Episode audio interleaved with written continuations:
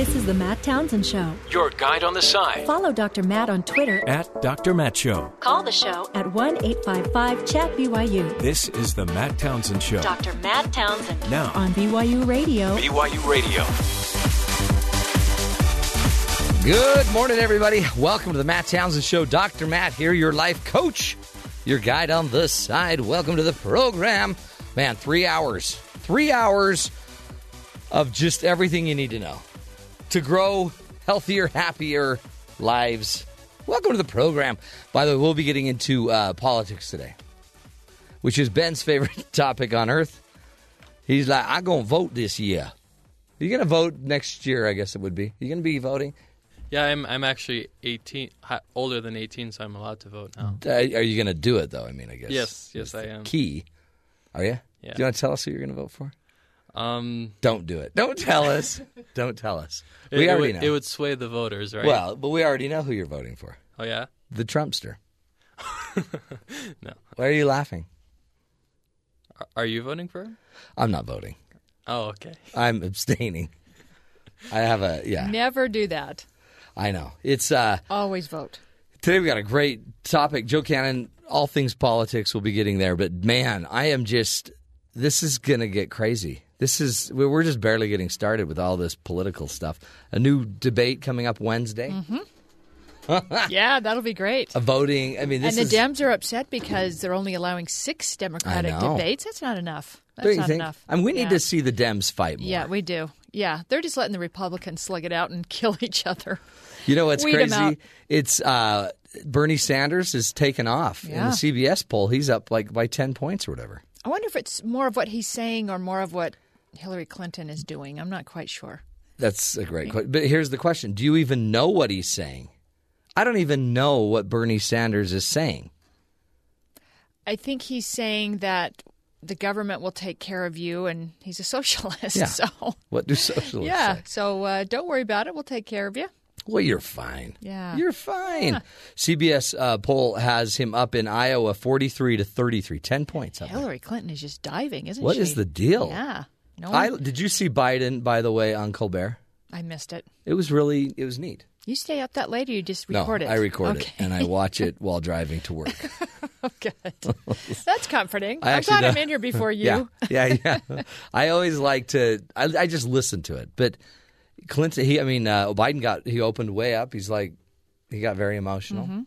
There's some polls though that some are saying they hope he doesn't run. It's like 50-50. It's interesting. It's not. It's not. It's not real clear. But it's also weird because apparently, even if he does run, Hillary's got everything tied up. That's what we're going to ask Joe today. Hmm. So, what happens when the the the popular person would be like a Trump or a Bernie Sanders, let's say, but um, instead we because of the institution and the history and the party partisanship, it ends up being a Bush Clinton ticket. Oh my word! Not ticket, but race. So what happens when everybody wants Sanders, but he can't win because Right. the Democratic Party Right. may Yeah. not want Sanders? I don't think a socialist can win in this country. No. I know, But, then would you- Biden, they'll just say, "Well, it's just a third term of President Obama," and I'm not sure that will go over well. I don't know. By the way, what is on your finger? Yeah, it's a squish. It's a squishy ball. I've never seen that before. Squishy ball. Does it look I'm swollen? looking at Are- it going, are "What you is flipping me? that? Wow!" Yeah, I'm not flipping you up. This is just a squishy ball. That I Okay. t- it's a stress ball, uh-huh. and I take my and you're stress stressed out on this it. morning I'm because you're s- talking politics. I'm totally talking about. And you know what else? I I can't handle any more BYU football. Oh, yeah. Was that? Oh, Amazing. Yeah. You'll We're talk gonna have that about at it. the end. Yeah, But that I was I can't handle any more of it. Yeah. And now they're playing UCLA. I texted Tanner's mother because we interviewed Yeah. her on Thursday. I said, "I don't know how you, I don't know how your nerves are, are handling this." I I if I were her, I wouldn't. Oh. This is why you don't want kids. You know, I, I think she's been to so many games that, and she's had so many ups and downs. It's probably just part of it. But oh, I, I don't That know. That was a crazy game. Yeah, Now they're going to. UCLA. UCLA, and they have a great freshman quarterback, so that will be fun. Yeah. yeah, that'll be a fun game. And then I also need somebody. Maybe we'll ask Sports Nation later today. Why? Why does Tanner seem to have trouble with like I don't know a 15 yard pass, but he can hit these Because he- 40 yeah, yard deeps Yeah, easily? exactly. I know. Well, yeah, I think they're going to catch on here soon. You know, when he goes to the right, it's like, okay, I think he's going to be throwing it He's deep. going so, deep. yeah, cover your But guy. then they always collapse to like I guess think he's running. Mm-hmm. That that he's not. he's not a real running quarterback. Yeah, right. He's not like Taysom. Exactly. And I think Taysom had surgery, if I'm not mistaken, on Yes. Friday. So I hope that went well. Oh man, crazy time. I, honestly, I'm gonna have a heart attack. That was so great. Anyway, we'll find out. Let's go uh, to Kathy now. Find out what else is going on around the rest of the country. Good morning, everyone. One person was killed and 400 homes destroyed due to a fast moving wildfire in Northern California. Officials say two apartment complexes and 10 businesses were also burned to the ground. Most of the destruction occurred in Middletown and Hidden Valley Lake. Four firefighters who are part of a helicopter crew suffered second degree burns and remain hospitalized in stable condition. A Kentucky police officer was shot and killed last night after a routine traffic stop. 31 year old Joseph Cameron Ponder, who had been on the force less than a year, was shot several times in the patrol, ca- patrol car. And just moments ago, Fox News reported the suspected gunman, Joseph Johnson Shanks, has been captured.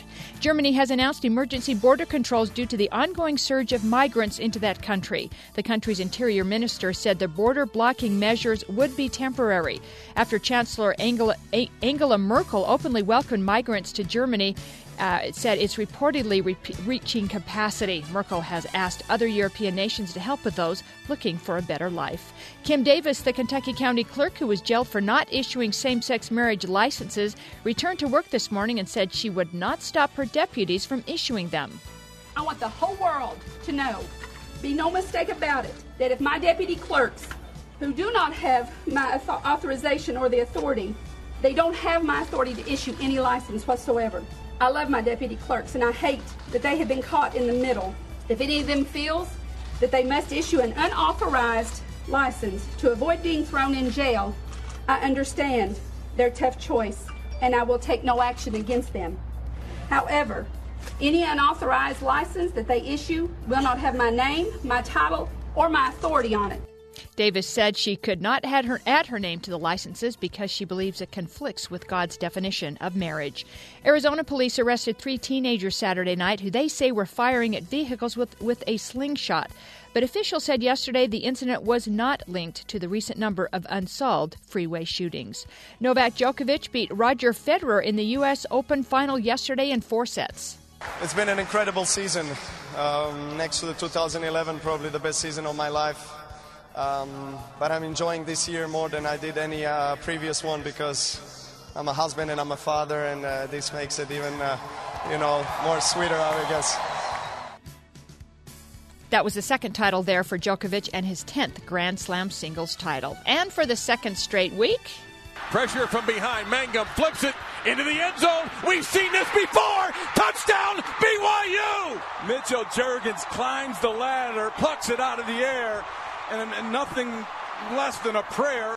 Another great TD pass from quarterback Tanner Mangum as BYU beat Boise State 35 24.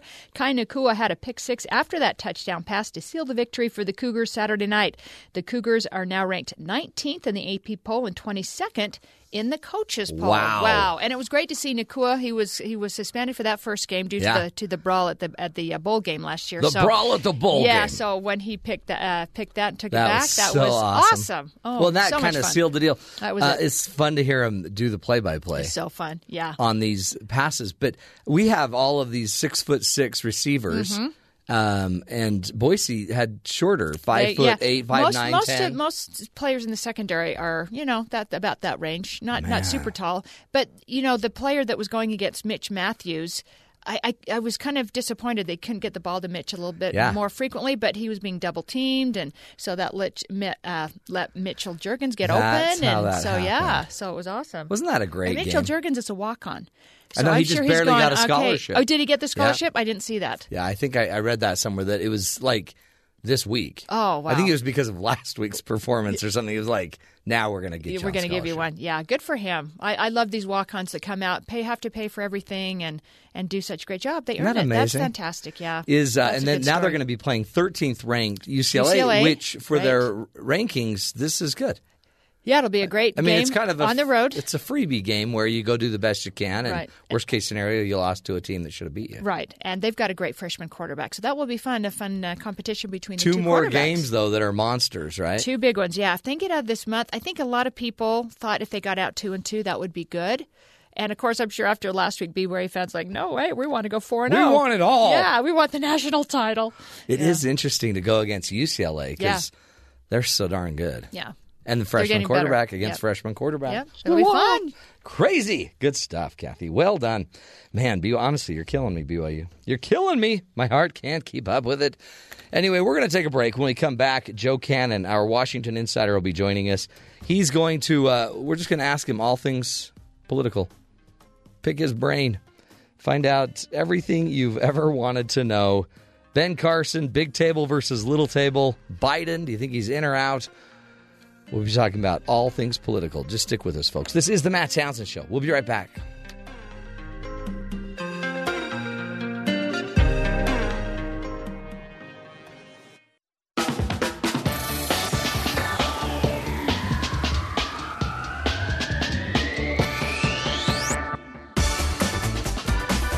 Welcome back, friends, to the Matt Townsend Show. As you know, one of the things we try to do every Monday is cover what's going on politically and especially, you know, catch up on all the talk shows, the political press. We bring in our own expert. Joe Cannon's his name. He was chairman of the Utah Republican Party back in the day. Also is was a candidate for U.S. Senate. Served as an assistant administrator to the U.S. Uh, Environmental Protection Agency, and was named editor of Deseret Morning uh, or Deseret News in uh, 2006 back in the day. Man, he's done it all. We bring him in to pick his brain, find out uh, what he thinks is going on, what he's hearing on the inside track. His name, Joe Cannon. Joe, welcome to the Matt Townsend Show again, my friend. Hey, Matt. Thanks for having me. Really appreciate it. You bet. By the way, currently you're serving as CEO of Fuel Freedom Foundation, trying to lower the gas prices, fuel prices for us here in the United States. Th- thanks for doing that, Joe. Great. Thank you. We we need uh, I need lower I need lower gas prices because I might have to buy a bigger a bigger vehicle to get me to work. Um, Joe, Joe, here's the deal, my friend. Uh, a it seems like the more Donald Trump insults women, the more his numbers improve with women. Have you heard that? I've heard that. Yeah. I, I'm not What is the deal? Yeah. Well, I mean, people have endlessly, and we have endlessly talked about the Trump phenomenon, and I, I can't explain it. So I, I I'm not going to even try. I think I, I, I, what what what's real here is is that 75 percent, not just a big number. That's a real number from a poll that they go over the weekend. 75 percent of the people don't trust uh, anyone anyone Yeah. in the politics of either party. And so all Trump is real. Of course, his normal message is because I'm the Donald. That's his main message. Right. The sub the subtext of all that is I'm not any of these other guys either. Mm-hmm. And um, so when you look at that, just say you're you're a woman. Okay, you know, yeah, he's a jerk, but you know what? He's maybe he's our he's our jerk. Yeah, You know. he's not with Uh, them. He's yeah. he's with us.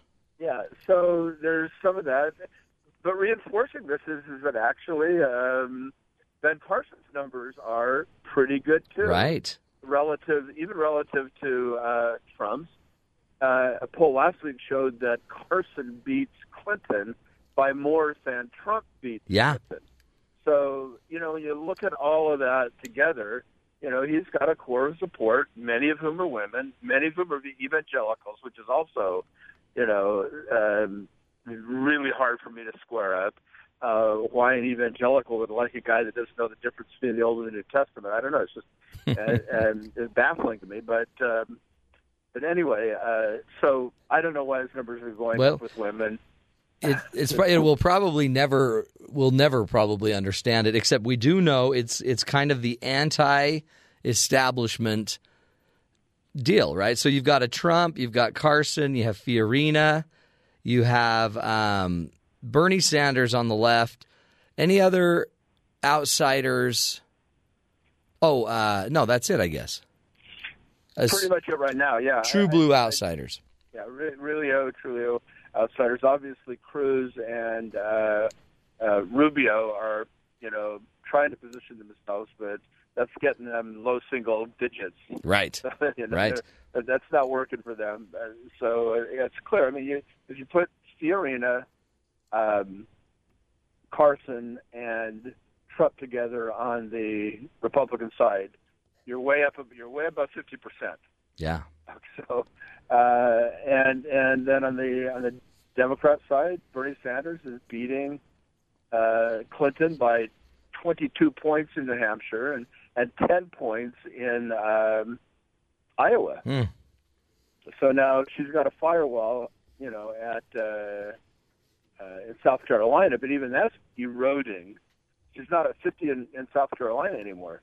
Well, I guess that that's what I, I wanted to ask you because it seems like we have these outsiders that are running, but again, I'm no political genius, but it seems like who really runs the show are party establishment, and the idea that Trump, Carson, and Fiorina are leading and kind of like taking the taking this whole thing by storm. Um, what happens when Trump is who is leading, but the party doesn't? The party wants a Bush, meaning the party establishment, meaning the money, Right, Meaning right. so. Or when Clinton is actually losing to Bernie Sanders, but the party historically wanted Clinton, and yet Bernie's the one the people want. What happens when the people and the party collide? Well, that that happened in 2008 on the Democrat side. Uh, Hillary was, if anything, even well, I don't know more, but a presump- the presumptive candidate in 2008, and she couldn't get across the finish line, and I and uh, she uh, she clearly had the establishment. Which I'll just make a point on the establishment in, in both parties. Yeah, there is some kind of establishment, I guess, if you look at it in some political science sense. But also, uh, well, the, the real establishment is really what you're talking about right now. Right. It's, it's the voters in Iowa, the voters in New Hampshire, the voters in South Carolina, the voters in Nevada. First, really four big states, or not? Actually, they're not big states. The first four states Yeah. you know, with uh, primaries, uh, you know, people we'll, we'll learn a lot. We'll learn a lot about what uh, what the people really want, and it doesn't matter too much what some political consultants or some heavy donors have to say about it. And and by the way, though, I don't think it's uniform. I think there are plenty of insiders who could see either a Ben Carson or a Carly Fiorina on the ticket. Mm.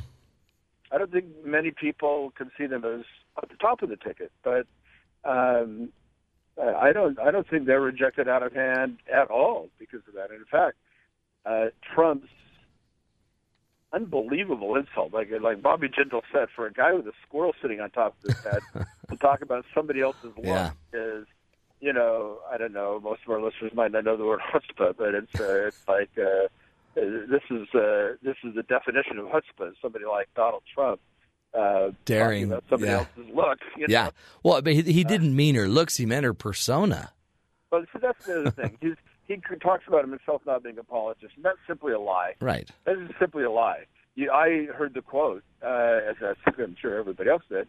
Uh, there's no way he was talking about her persona. Oh, yeah. He was in a room with a reporter yucking it up about how ugly he thinks she is, just like a fifth grade insecure, fear, you know, insecure bully at an elementary school play playground. Right. And and so then I had to walk it back once they printed that, and all of a sudden it's going, uh, oh no, no, yeah, I met her persona. No, that's not at all.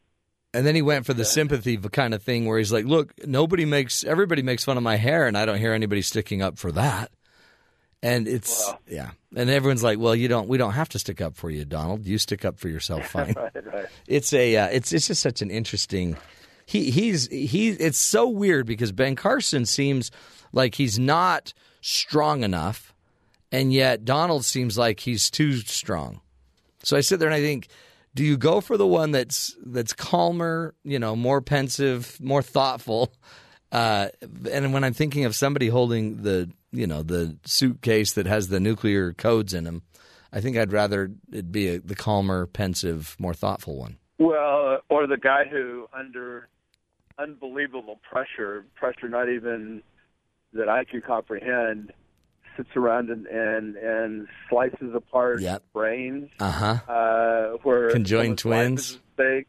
Right. Yeah, I mean, I mean, uh, uh, yeah. That's who Yeah. you want, Do right? Do I think right. do I think that, that he'll get it? No, but when it comes to Iowa, where on the Republican side of things, there are lots and lots and lots of deeply believing evangelical voters uh, who don't want a Washington insider establishment person.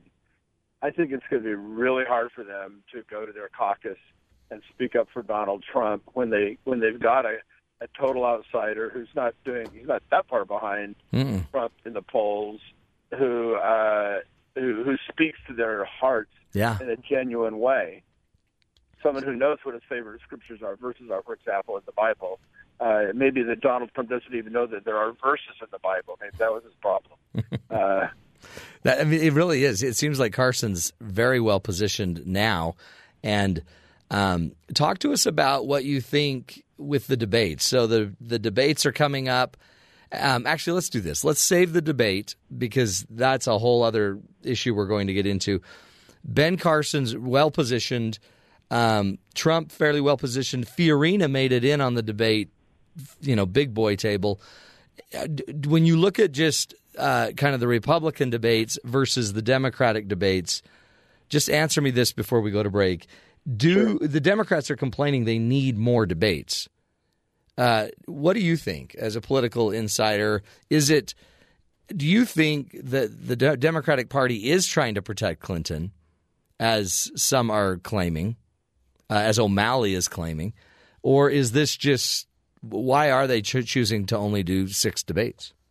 well, um, uh, I think the Republicans have too many debates. I think the Democrats have too few debates in general. There you go, yeah. Uh, so, so just say that. But it's unquestionable that if if there's an establishment on the Democratic side, uh, which there is a, an establishment at least that, that governs the debates, Debbie Wasserman Schultz is clearly, unmistakably in the corner of Hillary Clinton Huh. because it's, it's it's certainly and clearly in, in in Clinton's best interest to have the fewest number of debates possible because at least until Joe Biden gets in, something we should probably also talk about after the break. Yeah, we but, Uh, until he gets in, or if he gets in, uh, she's running against two two people who have uh, you know very little name ID. So just giving them a stage is a bad thing from her perspective.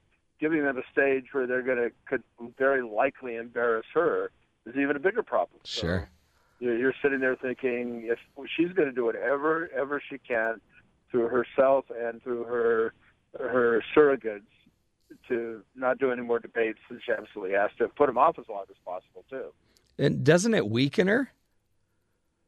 It's got to be Well- a weakening because, it- especially, she doesn't seem to be the greatest politician anyway.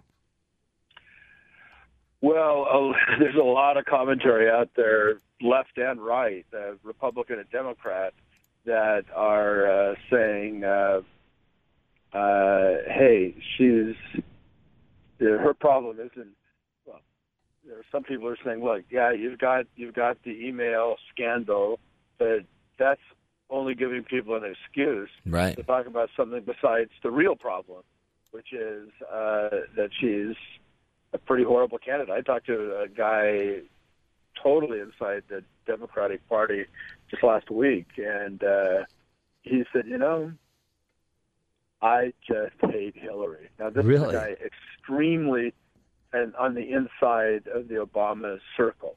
So, you know, there are a lot of there are a lot of reasons people, the Obama supporters don't like Hillary. Yeah. But he was just saying, you know, I just can't stand her.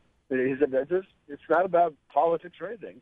And his tagline was, and she's a horrible candidate.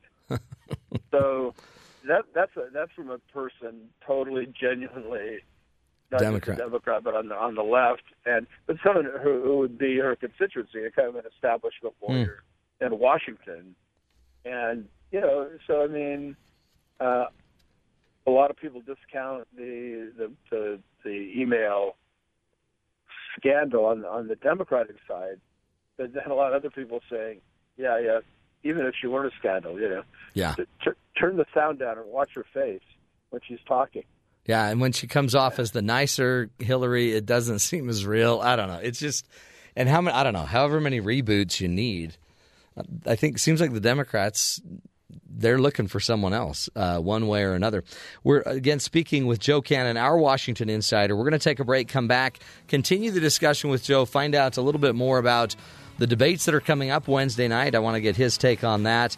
Also, uh, find out about Joe Biden, what he thinks about Joe Biden jumping into the race, and if he jumps in, can he really, can he really get the money he need? Can he really, you know, turn off the Clinton machine? Also, I want to get into Super Tuesday. I hear a lot about how, you know, whatever happens in Iowa and New Hampshire, but it's really looking down the road to the the organizations that uh, have already prepared for Super Tuesday may really have the, the big advantage. Stick with us, folks. More with Joe Cannon, our Washington insider, right here on the Matt Townsend Show after the break.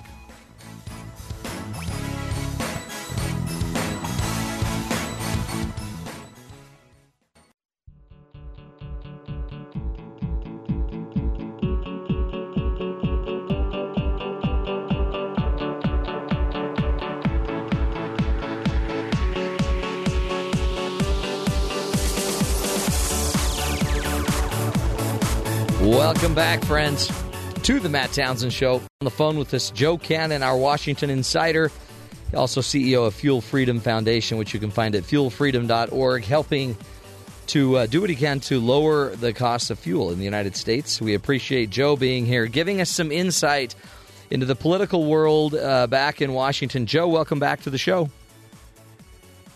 Hey, thanks, Matt. You bet, you bet. So, talk to me, Joe, about uh, the upcoming debate. They uh, Fiorina finally made it into the top eleven, so that's we'll just call the big boy table or whatever, the uh, the grown ups table. Um, what do you, what do you think about uh, w- when she's in there now? What do you do? There's eleven people uh, vying, I guess, aggressively for the Republican attention. What would you? What advice would you be giving these candidates? Do we want to go out? Do we want to make a splash? Do you take Donald on on something? What what what's the best way to succeed? You know, I'm not sure there is any way for the non the non non politicians to do anything. They're gonna they're gonna say whatever they're gonna say. They're gonna give their traditional answers, and every one of the responses of Trump is to be, yeah, look, but I can do it better because I'm smarter and I'm I'm uh, a better planner. I'm a better negotiator. I can do everything better than any of you guys could do, by definition, because I'm not you. Right. Now, so the real, to me, I don't know how I would advise a Kasich or a Bush or a Rubio. Uh, Cruz actually will probably do whatever he can to incur, you know, to to uh, curry favor with the Trump crowd because I think that's where he's trying to position himself. Now, but the real interesting thing is what what are Carson and Fiorina going to do? Because they have a, a pretty legitimate uh, claim to the outsider role. They're both coming up in the polls. Um, so I, it, it'll be you know more interesting what they do. And I think one of the things that Trump did that could turn out to be the biggest mistake ever that he made was being unkind to Carly Fiorina, who is Yeah. Has quite a few IQ points on him, and uh, and she also is just as sharp tongued as he is. Sure. So it'll be uh, uh, it'll be really really interesting to see how she plays it. Well, and Uh, I mean that could get crazy, ignore huh? it. She could just ignore it. Yeah. and that might be the right thing. Or she could. Well, she- I'm sure she's not going to refer to it, but I think it's given her a license to go after Trump in a way that he cannot respond to in the same way as other people. Right. And it'll be really, really interesting to see how she does that. It'll be interesting to see too if if Donald jumps on the CNN reporters like he did the Fox News reporters. Well, okay. One of the most interesting things to keep an eye on on Wednesday is Hugh Hewitt. Yeah. Oh, that's not right. A CNN reporter, but a very thoughtful, conservative guy. Um, you know, people on the left. who, uh, You know, I think somebody in the New Yorker called him the uh, the thinking man's Rush Limbaugh. Hmm. Uh, he's a very smart guy, law professor, uh, very knowledgeable guy, and and uh, you know he interviewed Trump, and Trump, who couldn't know the difference between the Quds and the Kurds, Right. and some of the other things that he was asking him, instead of just saying, "Yeah," I'll just well, he started to say, "Well, yeah, I'll study that. I'll know a lot more about it." All of a sudden, it just went bombs away on Hewitt, saying, "Those are gotcha questions. You can't play those gotcha games with me." After I'm president for 24 hours, in 24 hours, I'm going to know more than you'll ever know about this problem. Well, he's saying that to a guy who's a lot smarter than he is Right. and and uh, very clever. So I and then he also called him a third a third rate uh, radio talk show host. Right. No one who knows Hugh Hewitt or knows of Hugh Hewitt would say that. So uh, I don't think that like like Fiorina, I don't think he'll even refer to that. But I, he will ask some uh, questions that uh, be interested to see, you know, what comes out of his mouth. And then Jake Tapper is no pushover either. I No, exactly. Those those two are going to be really really interesting to watch. Well, it seems like they need um, a female uh, host up there that because that seems to be who Donald targets. Um, talk about uh, one of the things Donald put down was uh, Jeb Bush's lack of energy, and supposedly in this next debate, Jeb's going to try to step up and show his energy. What does that look like? Well, it looks to me, yeah, I, you're right. Uh, it, it that's one thing he can do. He Jeb Bush could do. I think to be seen to be responding to Trump only weakens them. Sure. It's, it's only going to weaken him. uh, You know, uh, who needs to be a high energy president? Jeb Bush is just as high energy as his brother, who was president, as uh, you know Barack Obama. Uh, certainly, way more energy, energetic than Dwight Eisenhower, Lyndon Johnson, or Richard Nixon Right. uh, probably a lot like Jimmy Carter. So I mean, I, I, I, all Trump is doing when he puts other people down is trying to enhance himself, and that's what he's doing there. Look, I'm Mr. Energy. I'm, I'm, you know, Mr. Energizer Bunny, and look at look at Bush. He's just too placid. Mm. He sort of says the same thing, by the way, about Carson. Uh, Right. so. Uh, Well, and then I mean, he even referred to Carson as, I guess, a, an average doctor. yeah, right. I mean, that's the thing is you can always tell when you've pushed Trump's buttons because he comes back at you, you know, like a fourth, uh, like a fourth grader, yeah. and starts Well, I think that, naming you know, names. kind of the thought that's occurred to me lately is that he's really a deeply insecure, Yeah, fearful human being. The very kind of guy you don't want to have trying to run this country. yeah. We don't need like deeply insecure people reacting to you know insults from Iran or wherever. Or yeah, yeah. What about uh, what do you think about the news? Because the the other debate was going to have, I guess, centered was um, Rick Perry, but Rick Perry's now out of the race. Well, you know, I think there's a line somewhere down there with Rick Perry, with uh, um, Santorum's down there. Rick, Rick Santorum, Huckabee, uh, the Pataki. Uh, wow, I can't even remember the former governor of New Jersey or of, of, uh, of Virginia is Yeah, down there. that's right. And a lot of other people are in danger of falling down there, including people I like a lot, uh, Marco Rubio and, uh, Kasich. They're they're down that scale pretty far. I mean, it, it's it it is, but they're, they're I guess they're at least going to be in the main show. They're, yeah, they're at least in the main show. I think um, the kids' table, as they call it, on Wednesday night has no chance of doing what happened last time because Carly Fiorina was the only person capable of transcending being at the kids' table, Hmm. and she did. She did a fabulous job. Yeah, so she's she up. did what she had to do. I don't see how any of the others sitting around there uh, ha- have a chance. I mean, well, have a chance to they they might distinguish themselves from each other, but I don't see they have a chance of transcending using that as a as a uh, jumping off point the way that Fiorina did. Yeah. No, I think I think I think the, the big table, the adult table or whatever we're calling it, that I guess that is the top 11 then. I guess that's do you suggest do you sense that the others are just going to follow the ways of Rick Perry and and jump out eventually? Yeah, because none of them has even close to the re- has has even close to the resources, both political and and financial, that Rick Perry had. Right. And they're not in the same league as him, and um, so I, I I don't I don't see that getting a lot of somebody getting a lot of traction out of that. Mm. The way they the only way they're ever going to get traction is if they could do something in Iowa or New Hampshire, and and uh, if they can't do that, then they're they're none of them has the resources to sustain themselves for the big Super Tuesday. Doesn't it? What I keep hearing, for example, is about the Super Tuesday and.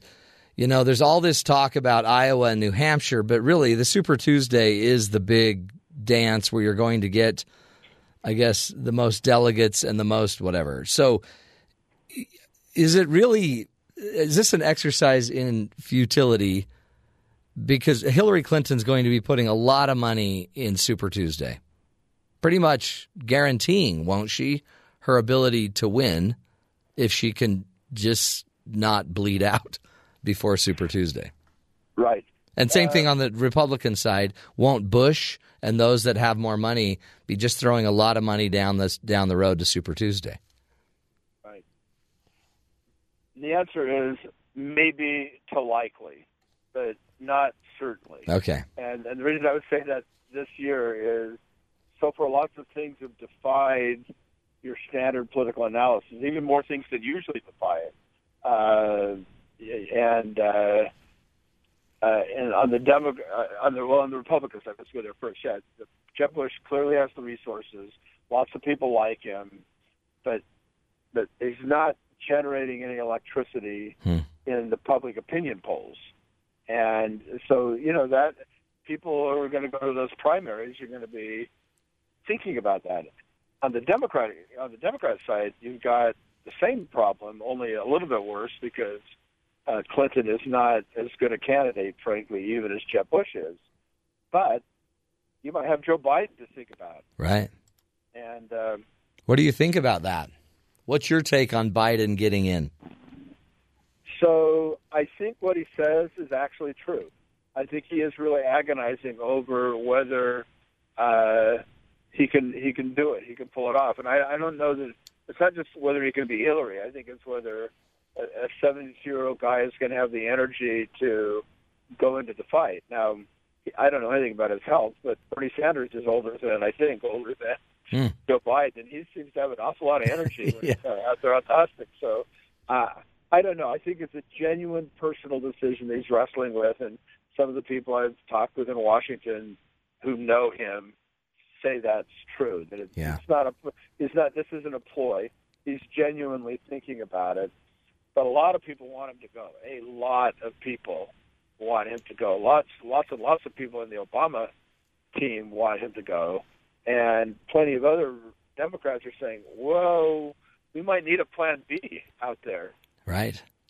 And he's a pretty doggone good-looking Plan B if you're on the Democrat side of things. It seems like he can't keep saying how how emotionally tired he is, because Well, it seems like the more you say that, you're killing yourself. And sooner or later, that's going to turn out to be a mistake if, if he keeps that up. But Yeah. I, I think if he decides to go and he pulls the trigger, he comes out with a, you know, a, a very his friendly, avuncular Biden self. Uh, I think he can put that to rest. But you're right. Yeah, I agree. He, he can't do that. On, he can't do that in uh, December. No, no, but see, and that's what's interesting is, man, he comes out. It's a whole different ball game because then it is pretty much Obama against Clinton. right. I mean, overtly, head to head, blood sport. Yeah, and uh, one of those teams won, and one of those teams didn't win in 2008. Yeah, Oh man, Crazyville. Hey, talk uh, just as we're wrapping up. What do you think? What else have we missed? What else should we be talking about or worrying about when it comes to the world of politics? Well, I mean, this is my own bias. I, I try to be pretty nonpartisan most of the things we do here, but I am sick in my heart about the Iran deal, and uh, it just just forget about Iran getting a nuclear weapon. That's a foregone conclusion. We're giving them 150 billion dollars tomorrow. Yeah. Uh, and and and there's going to be blood as a consequence of that. They they they we they already acknowledge that they themselves acknowledge, I guess, that they they are the leading state sponsors of terror, and we're we're going to fill up their coffers. So you, you take that that problem and you see the consequences of that of these masses and hundreds of thousands and millions of refugees trying to go any place, uh, Europe in particular, but any other place than where they are, Syria, Jordan, uh, uh, Tunisia, uh, Libya, you're saying mm. Iraqi Christians, you're saying a much more destabilized Middle East than the one that we're looking at right now. And I think the Iran deal is is uh, symptomatic, maybe emblematic of the problem there. So we're we're to to give President Obama his due. I think what he believes is is that if he could strengthen Iran, putting another power in play in the Middle East, that would be a good thing. Yeah, I think a lot a lot of people. I, I'm not smart enough to know the answer to that. But a lot of people I do regard as smart enough don't you know, think this is a recipe for a disaster. For, again, laying aside the uh, nuclear weapon, which is, is inevitable one way or the other. Right. That's not even. You're not even talking about just the political, you know, dirtiness of it. And it was a dirty victory for Obama, yeah. the way that was pushed through, and um, and yet, yeah, you're talking just about the reality for Israel and the reality for the Middle East. It's, it's, um, I'm, as I've stated many times on your show, I'm unequivocally pro-Israel, but I'm saying, think of the the poor, downtrodden, miserable tens of millions of refugees whose lives are in danger uh, because of this lack of stability over there. Mm. Sure. Those are the suffering. The, the people that we are called to worry about are not just our Jewish friends, but the, all of the sad, those sad pictures of people fleeing. Yeah. Whatever kind of misery, and all, all that I think this Iran just pours a little gasoline on that fire. Mm-hmm. Right. Plus, just past handlings of Syria as well, and I mean, it's a Syria, yeah, Libya. Yeah. I mean, we, it's in chaos, isn't it? Country okay, so Muammar Gaddafi was an idiot, but he was a stable idiot, generally right. pro-American. Yeah. Syria, we've completely messed up there, and that 150 billion that's going to Iran is going to go directly to that uh, battle into Syria to that battle. We, there's, there's no question about that. Not not to mention it going directly into people who want to shoot missiles into into Israel. Um, so you've got you've got uh, uh, that this the Arab Spring that a lot of people had had hope for is turning into an Arab nightmare. Yeah, Arab sprung. Um, it's uh, yeah, you know what, and I, am glad you bring that up, Joe, because it's we don't pay attention to it. I think it's just it's just the level of complexity of it makes it easier to just move on and not pay attention to it. But well, we know one thing: we we see a consequence now. Every time you turn the news on, you'll see a consequence of hundreds of thousands and millions of people wanting to go someplace they're not and a lot of them wanted to go to Europe. Yeah. Uh, and uh, a lot of them want to come here. It's mm-hmm. harder to get here, but uh, uh, it's interesting because no, no one's fleeing to Russia or China. By the way, right, right. Little remark. Well, and Europe wasn't as excited to get involved in any of that anyway, but now they're paying the price too. So, right, and they, it's very tough to shut off their borders. It's yeah. Really tough. And yeah, no, interesting stuff. Joe Cannon, so appreciate you. Great insight. Again, you can find out more about Joe and his work with Fuel Freedom uh, Foundation by going to fuelfreedom.org. He's our insider, giving us, uh, you know, everything we need, really. Some ideas, some just some direction. And what's going on in the political world. We'll take a break, come back, wrap up this first hour of the show. Stick with us, folks. This is the Matt Townsend Show.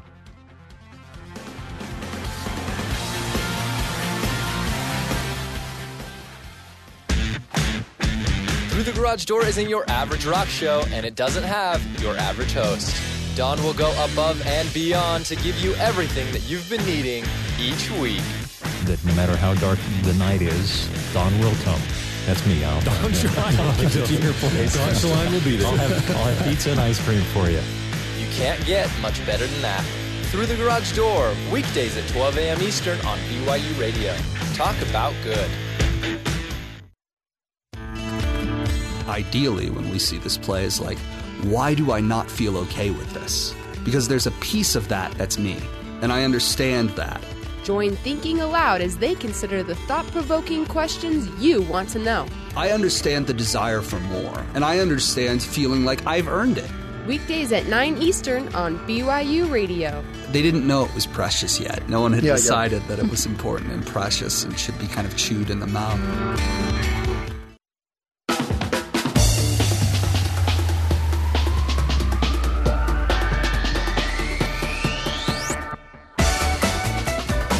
Welcome back, friends, to the Matt Townsend Show. You know, Joe brings up a, a really important topic and discussion. When you think of all of these these people fleeing Syria, and by hundreds and hundreds of thousands of them trying to get free and away from uh, what's going on there in Syria, and at some point, we just you know we just sit here and we watch it and you know the pope's coming so the pope talks about everybody needs to get over there and open up their their countries. But meanwhile we we had big debates um, a few months ago plus last summer about refugees fleeing to our borders. And you know we really struggled with that idea. If we were over there and all of these Syrian refugees were swimming up on the shores how would we handle it? Based on what just the political language that's been thrown around about refugees. Think of it. We would we be rejecting them? Just the discussions that were happening at the border last summer. Anyway, the Dalai Lama has a great quote that says, Love and compassion are necessities, not luxuries. Without them, humanity cannot survive. Even Donald Trump said, I don't like the idea, but we'd have to help them. Right. That's, I mean, compassion and love would say, yeah, we're, who else should help them? So notice at some point there's going to be a, a personal face, a private face. There's pictures of a father with a child floating through the water, trying to get his his child to safety. These are real people with real issues, with real pain. And somebody's got to lead out on it, and it better be the United States, right? We have the values, we have the principles. Anyway, interesting stuff. Even though it's political, it's still personal when it comes to your values and your principles. We'll take a break, my friends. That's hour number one of the Matt Townsend Show. Next hour, more ideas, more tools to help you find the good in the world. In fact, we're going to be giving you three basic keys to create a healthier marriage. A lot of them have to do with your health, by the way, your physical exercise. Stick with us. You're listening to the Matt Townsend Show right here on BYU Radio.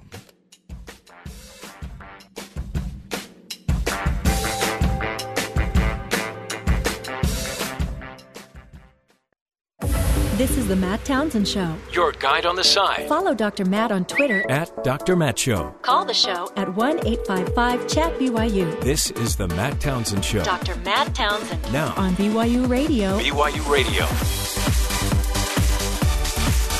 Good morning, everybody. Welcome to the Matt Townsend Show, hour number two. Top of the morning to you.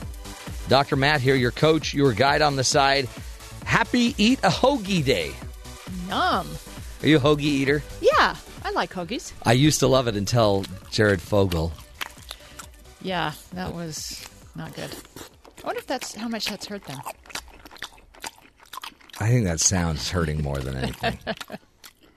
Again, some great audio by Ben Wasden eating a hoagie. And your favorite hoagie is? My favorite hoagie, it's pathetic. It's a pathetic hoagie. It's it's just I just like a turkey hoagie. Nothing else on it. I like this is my order. Uh, I'll have a turkey on honey oat wheat oat bread, uh, light lettuce, Uh huh. Tomato. tomato, cucumber, anything crunchy, Uh huh. because that's in lieu of chips. Mhm. And In lieu of chips. I like uh, I like banana peppers. hmm I do too. I'm getting hungry. Yeah. And then I'd like you to top it with a gallon of mayonnaise and Miracle Whip. No, I then I just Yeah, Are you're a miracle or a Miracle mayo? Whip, I mean, Whip. a mayo or miracle. I Whip? like sugar in my mayo. Yeah. I don't want just mayo. You know, you either like it or you don't. I know. I don't not want like middle ground. No, I'm a, I'm a Miracle Whip guy. Uh-huh. And someday I'll teach you how to make a, a potato chip sandwich. A potato chip sandwich. Oh, that's good and crunchy. So good. So good. Piece of heaven is what it is. hey, did you hear today also is Boss Employee Exchange Day? So today's the day we exchange roles with our bosses. Are You get to take Don's job today? You know what? I wouldn't touch John, Don's job. That is the worst job on earth because you got to talk to people. They're all like, I got a question. Well, you're talking to people every day. Nah, I- but they don't talk back. Is that the? Yeah, Is that the okay. people are paying me to talk. yeah, but Don has to listen. Yeah. Yeah. No, I don't want Don's job. It's too hard. I mean, he does a great job at it, but yeah, yuck. Hey, did you hear this? This is crazy. Uh, are you a runner? I do run. Uh huh. Okay, well, stop it. Because listen to this. New research on running emphasizes the fact that running too much may be just as bad as being sedentary. Hmm. Bad in what way? On your joints? On your heart? Yeah, right, Ben? Bren's breathing hard. I, I was just running barely, so I. I don't think I. I was watching you. You didn't move. You What? just stood up out of your chair and well, you're well, winded. it's, it's stationary running, so I was yeah.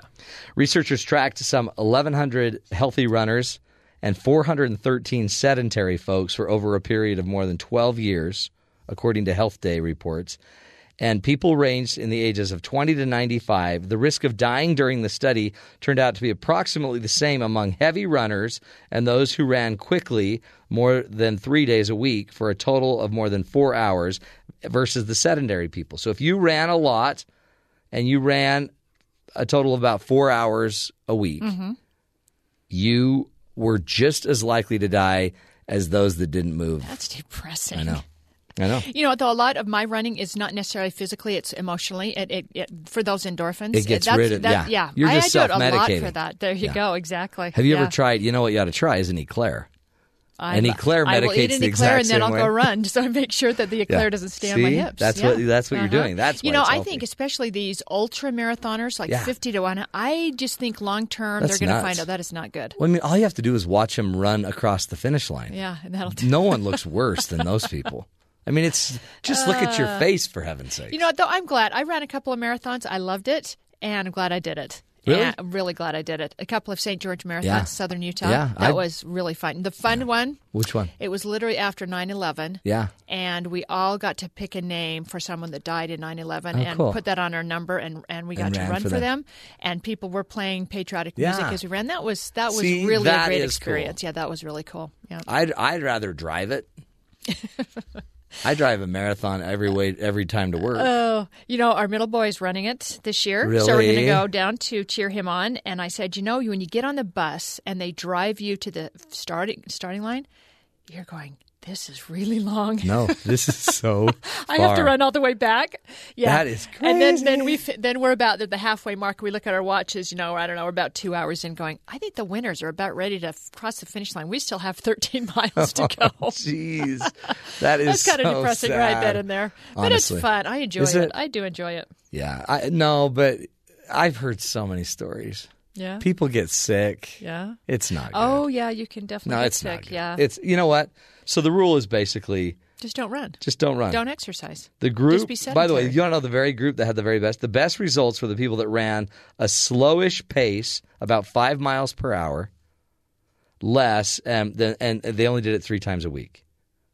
That were the those were the Those healthiest. are the just healthiest three times a week of Okay. everybody. Huh. So you don't want to be just the sedentary folk, and you don't Mhm. want to just be the runners. Just be the slow runners. Mhm. Now, in in yeah, the I'm real not world, fast. I'm definitely not a fast runner. well, in you know, if you're being chased by a cheetah, then you'd be fast. you'd want to be Uh-huh. fast. You You, don't want to be a slow runner. but if you're not being chased by a cheetah, that happens slow run. so- That's right. That's right. So unless there's like a wild animal after Uh-huh. you, just slow down. Just run. slow it down. Okay. I, you I know like what? I'm that. trying to find the research that helps trying to find the good in the world. validate my my lifestyle. That's it. Okay, Oh. well that's that's that for that. I guess Hey, I won't be running today Nope, then. Yeah, running's done. Yeah. If you can't, go ahead, run a little bit, but put an eclair in one hand and just slow it down a bit. And Fritos in the other, my favorite. Oh, I Isn't love that good? The salty and the sweet. That would be good. I love the the Fritos with something Ah. sweet. Yeah, there you go. I'm going to Subway today. this segment brought to you by Uh, Subway. Not really. Let's go to Kathy Hake and find out what's going on in the rest of the world. Yeah, good morning, everyone. The manhunt in, is over in Kentucky after a police trooper was shot and killed last night. 25 year old Joseph Johnson Shanks was captured this morning, accused of killing 31 year old rookie trooper Joseph Cameron Ponder during a traffic stop. A fast moving wildfire in Northern California has claimed one life and destroyed hundreds of homes and businesses. The blaze, known as the Valley Fire, has forced thousands to flee their homes. Here's California Department of Forest Protection spokesman Daniel Berlant. What we're seeing here are extremely fast moving wildfires that are burning at the same intensity like we would see in a Santa Ana wind event. The only difference here, the winds are nowhere as close as they would be in a Santa Ana wind event. With a little bit of wind and the dry conditions, though, they have been enough to burn at explosive rates and have unprecedented amount of acres burn in such a short amount of time. Governor Jerry Brown declared a state of emergency yesterday to free up resources. Kim Davis, the Kentucky County clerk who was jailed for not issuing same sex marriage licenses, was back at work this morning. Davis said she would not stop her deputies from issuing them, but doubts they would be valid without her name on them. Davis said she would not issue the licenses due to her religious beliefs. Three teenagers were arrested in the Phoenix area after hitting at cars with slingshots. Authorities say those were copycat attacks and not related to the recent shootings on Interstate 10. I am not at liberty really to discuss that. I think there are three different MOs. I couldn't tell you if it's more people or it's the same group of people or it's a guy changing what he's doing. That was Arizona Dep- Department of Public Safety spokesman Bart Graves. NBA Hall of Famer Moses Malone died yesterday at the age of 60. Malone was a three time MVP and 12 time All Star. He played for eight teams in his 20 year career. He helped the Philadelphia 76ers to the NBA title in 1983. Malone was found in his hotel room. Officials say there was no indication of foul play.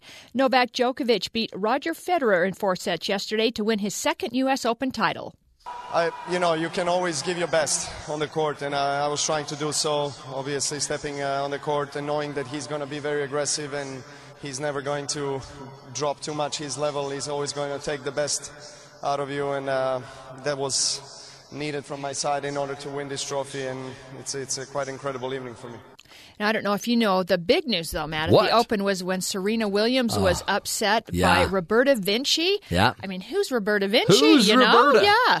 And Williams, overwhelming favorite. People are, people are calling it the biggest upset in the history of tennis. She was Did you watch any of unrated. it? Yeah, no, but I well, I watched the replays of it. Oh, it was crazy. I was I left I left at about let's see I think it was three all in the four, in the third set, and I thought oh you know she's going to Yeah. win. Serena does that a lot. She'll win the first, lose the second, and I thought oh yeah She'll win. pull this out. And I came home and my husband said she lost. I said no she didn't. There's no way. Yeah, that was a 6-4. huge upset. And then uh, but I loved her her post match interview on the court. I did too. Oh she's like I'm sorry everybody, but I'm today's so my sorry." day. You know I'll never have that day ever again. And like I they- thought that he was was. I think they were asking her, "Do did you did you think you could do this?" Right. And she's like, "Oh no, Oh no! I no, never thought not it." at all. No, of course not. Isn't yeah. that What did you when you woke up? What were you thinking? He's like, yeah, no, not Serena, not Serena. Just thinking, hit the ball, hit the ball. Don't think of Serena on the other side. Yeah, it was awesome. I loved it. You've got you a great little uh. French. Is that French? Italian Well, I was trying to make it Italian. yeah, that, sure it sounded was. French, Yeah. but it's okay. very thanks. could be Italian. Could be. I'm Very not good, I'm not European. good at that. Ve- Sorry. it Very almost sounded European. German to me. Did it come off German? No, that wasn't Uh, definitely not not, German. No, That But I've was been to incredible. Italy. Yeah. I've been to Italy, and so maybe I was Maybe- thinking it a little bit. And you are a off. tennis player. Love tennis. Yeah, that's probably my favorite sport. You know what? My whole thing with Serena Williams, she is. There's She's no doubt she's one of the best ever. Has one of the best two-handed backhands. But I would love to see her in her prime play Martina. Yeah. Or Steffi Graf. Muscle for muscle yeah. and see. Right. I, especially Martina. Martina was a serve and volley. You know, Yeah. she'd get up to the net. And I would love to see those in the prime. Obviously, you're never going to see that, but I would love to see who would win those. It's also it's neat to see those women talk about Serena because Mhm. they're like she's the best ever. Exactly. Oh, Chris Evert for sure. She's Like, I wonder what Chris- the best. like, I- Chris Evert was yeah. more. Chris Evert, I think, would have. Uh, I don't know if she would have been killed by Serena, but Well, she just her game was not a power muscle, her game. power, Oh, yeah. when you're serving 128 miles per hour, you know. Navratilova versus Serena would Mhm. be like would be a great. total, you know, you know, muscle off. Mhm. It's kind of like when Ben and I go ahead. to. Exactly. know Very what I mean? similar. Uh huh. I don't like to think about that. Why? Oh. Just we'll need to get. We'll need to play some doubles. Yeah. Yeah. We me and Ben, do- me, Ben and Ben and I will take on you and Terry. Let's do it. Yeah. I wonder if Terry plays. I'm going to bet not. And we'll have to have a fun wager. Ooh, this could be fun. I get Dawn. Oh, Ben's over there mouthing. I'm not very good. Okay, good. Ben. Perfect. forget No, it. no, no. That's the You're deal. out. No, that's the deal. We'll, we'll she go threw running, down the how gauntlet. That's it. She threw down. We'll, we'll do like a biathlon thing. No, no, no, no, no, no. We're not supposed to overdo this. Remember, That's okay, Ben. I'll take three quarters of the quarter. If you can take a quarter, I then I'll love be okay. The, the upper third, closest We're doing to it. Yeah, Okay. you do that. I'll stay back. set your VCRs, set your DVRs. No one does VCR anymore. We're going to uh, take a break. When we come back, Dr. Lee Johnson will be joining us. How to improve your marriage. Would you believe it's simply eat, sleep, get a hobby? Eat, sleep, get a hobby, folks. Three basic rules to help you uh, have a healthier, happier marriage. Stick with us. Dr. Lee Johnson from BYU's Department of Family Life will be up next, giving us some insight into, uh, you know, improving your marriage in a way you may not have ever thought about it. Stick with us. This is the Matt Townsend Show.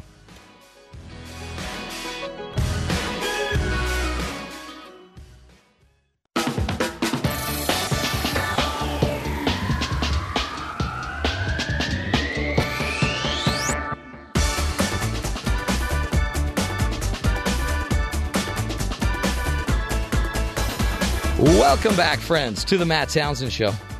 You know, there are plenty of self help books out there on the market for how to improve your marriage, right? There are hundreds of pins and Pinterest boards dedicated to the subject. Wouldn't it be nice, though, if there were just three simple pieces of advice that would help, right? That are just easy to remember. And today, our guest is Dr. Lee Johnson, Associate Professor in the Department of Family Life here at Brigham Young University. And he joins us here live now uh, to help us understand what those three keys to uh, improving your marriage are. Dr. Lee Johnson, welcome to the show, my friend. Yeah, thank you for having me. Good to have you here. You know, it's I see like so I have a coaching company where we coach couples on conversations and on how to create a healthy relationship. And it seems like a lot of the problems that deal with uh, our relationships, they might not even be directly about the marriage. It's more just about not getting on each other's case and kind of not not running, not hurting, not chasing, not yelling, not reacting. Yeah, I would I would say that's pretty accurate. I've one, the way I got into these kind of three ideas that we're going to get to is I've been seeing clients for about 23 years and Yeah. teaching therapy, people how to be therapists, and it was uh, you'd, you'd sit with a couple and you'd do a lot of communication training and different things like Right. that.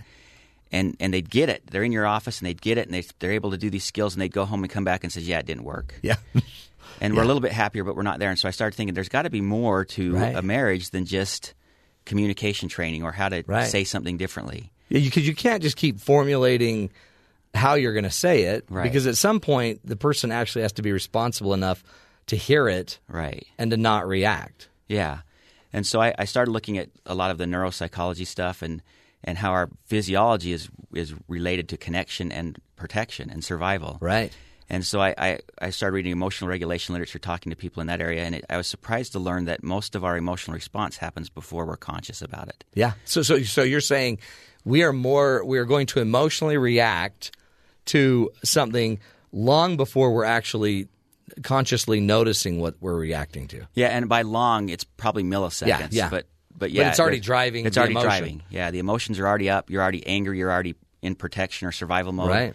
So you're reacting to your spouse, and you're not in a place where you can connect. So survival and connection are very different reactions, and they usually don't happen together. And you would think that we would have evolved beyond just having our survival mechanism running our communication, right? I mean, we Yeah. should, but I, but the reality is, is no, everything runs through that.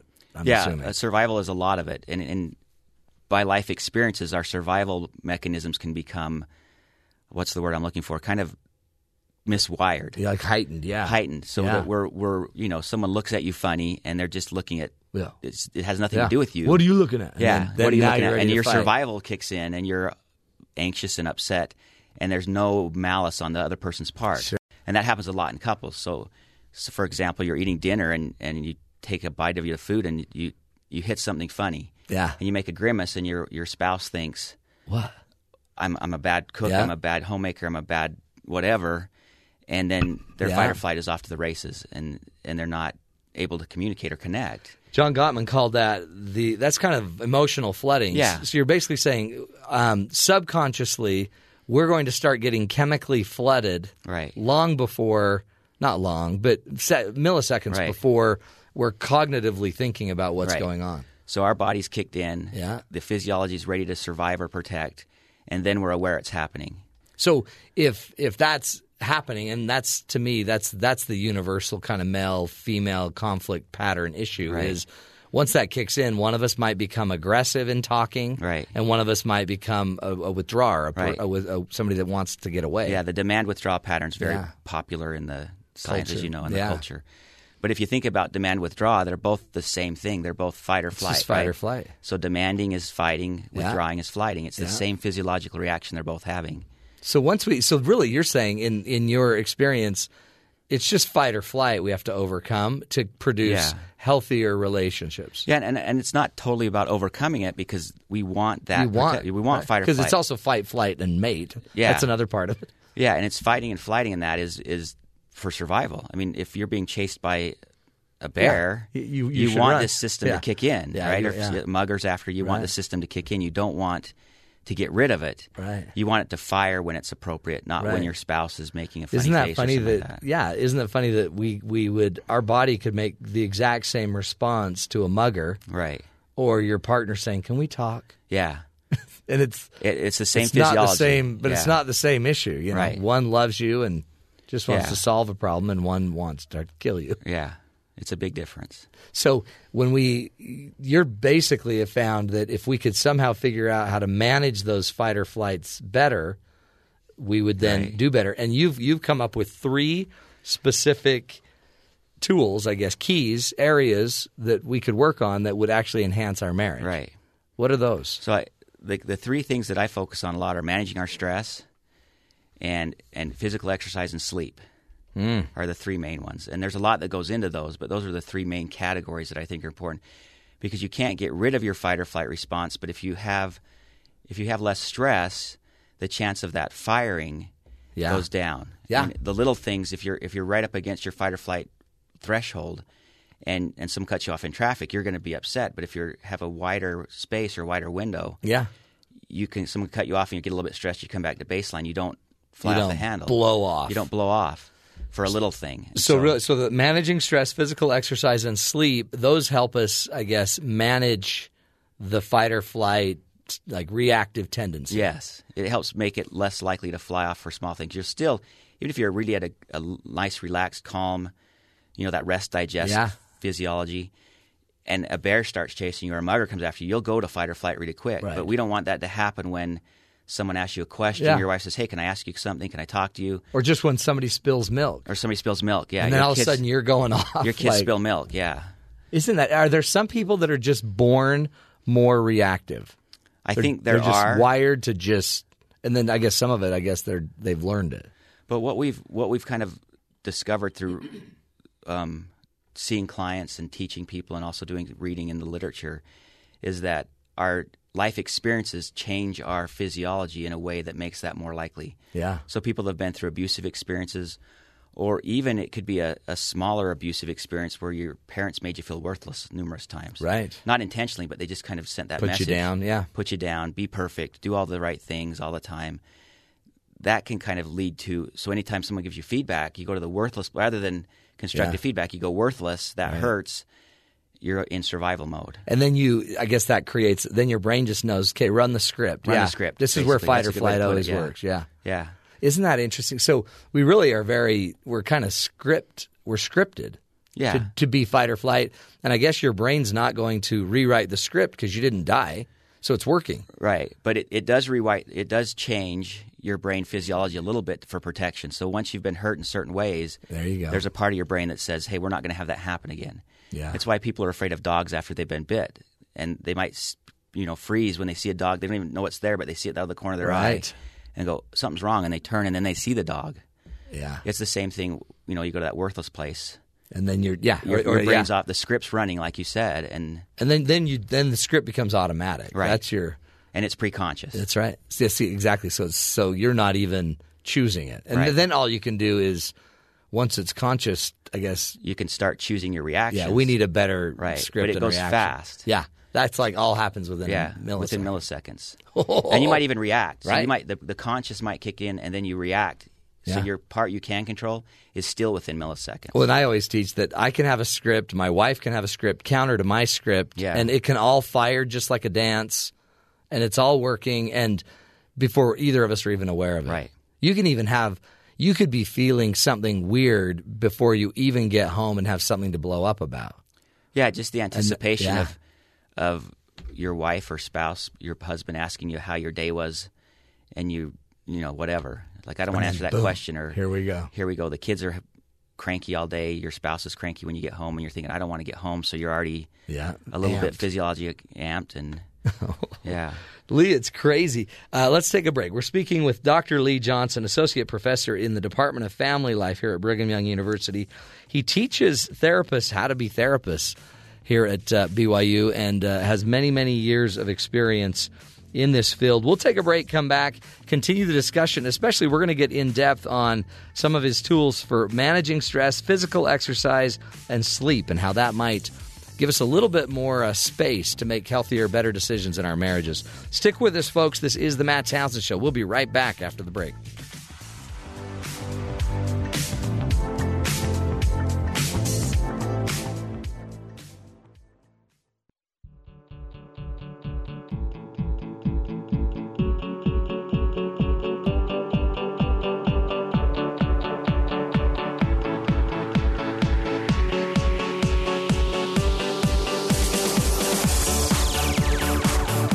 Welcome back, friends, to the Matt Townsend Show. Would you believe that uh, managing your stress, physical exercise, and sleep could seriously, dramatically, uh, positively impact your marriage and relationship? Well, according to our guest uh, right now, Dr. Lee Johnson, who is uh, a family therapist and a, a researcher here at Brigham Young University, he's also a uh, one of the professors here he's been studying it for a long time and is here to teach us today that uh, it matters. How you manage your fight or flight response may be one of the best investments you make in creating a healthy marriage. Yeah, I would say so. I mean, it's it seems like a no brainer, but we don't always tie it, right? But you know, I mean, a lot of the worst arguments take place about eleven thirty at night when Yeah. people are tired and Some of the worst advice I think I got was don't go to bed Angry. angry. I know, I hear I'm that like, all the if time. you go to bed angry and sleep it off, you wake up and that's right. my wife and I have numerous times like, what were we fighting about last night? I'm like, I don't even remember. It's not a big deal. know. Yeah, why didn't we just I'm go to sorry. I got mad. We apologize and Yeah. move on. Yeah. So And it's, I mean, I, I guess that's great advice if you're two people that couldn't sleep otherwise. yeah, maybe. But if you're two people that could sleep, fine. But the more tired you get, the worse it's going to get. I know right? Just- exactly. So Yeah. talk to us about really. Um, you you kind of you recommend eating better, sleeping, get a hobby. Yeah. What does any of that have to do with managing emotional stress? So what it what it has to do is the if we think of our fight or flight, there's a threshold where we're going to hit our fight or flight and survival and protection kind Right. of reactions are going to kick in. If we can manage our life so that we have more space before that kicks in, and I know it's not really space, but that's kind of the But it's kind of, yeah, it, it really is. It's kind of Yeah. yeah. Stephen Covey always called it that space between stimulus and response. Right. The ability to widen that and we gap want a that wider. And so Yeah. some of the things you can do, I, I think managing your stress is get a hobby, get something you enjoy doing with other people outside of your relationship. I, Yeah. You want to spend as much time with your spouse as possible, but I think time away from your family, doing something you enjoy for you is good. It seems like there's an unrealistic expectation sometimes that your spouse is supposed to do everything for you. They're supposed to be there for everything Right. you need. Yeah. But is that realistic? For some people, it probably is. I, I haven't met many. Yeah. Um, but I think having a break, sometimes having your own ideas, your own hobbies that you can then talk to your spouse about, is a good thing. And you don't have to share every hobby No. with you. Like it might be great that if your husband likes to golf, let him go golf. Let him get rid of Right. some of that energy. I like fly fishing. My my Yeah. wife one day said, "Hey, can I come?" I said, "You can come," but she said, "Well, maybe I'll take it up." I said, "I'd rather you not." Yeah. Don't take it personally, but I like is- to go do that with other friends or by myself. Right. And she's like, yeah, that's fine. But she has she likes to sing, so you know she does her hobbies. Isn't that Yeah. interesting? But the hobby then, I guess, is an outlet, really, right? Yeah, Emotionally. it's an outlet. But it, it allows you to kind of decompress. It allows you to relax. I think the other the other big one for stress is how we set our goals. A lot of them we we do what's what people call smart goals, and it comes from the world of business, which it really Right. works when you can control everything. But in our lives, we can't control everything, and we can't control our emotional responses. And so, setting these goals that are hard and fast actually cause more stress than they're worth. Right. And and you really you know you set yourself up for failure. Stress is the anti-achievement emotion. If you're really stressed, you won't achieve your goals. And That's true. So setting these goals that are overly rigid and overly, you well, know, like think of that. Like uh, I've got to get this done tonight. Yeah. But your kids have a report. They want your time and your attention. right. So, and you want to be a good dad, so you're trying to give your kids time, but and you're so yeah, you got to be flexible, don't you? Right. And it's it's kind of interesting that a lot of the goals we set are things like I'm never going to get angry at my spouse again or yell, you know. Yeah. Well, you can't control if you get angry or not because that's the pre-conscious part.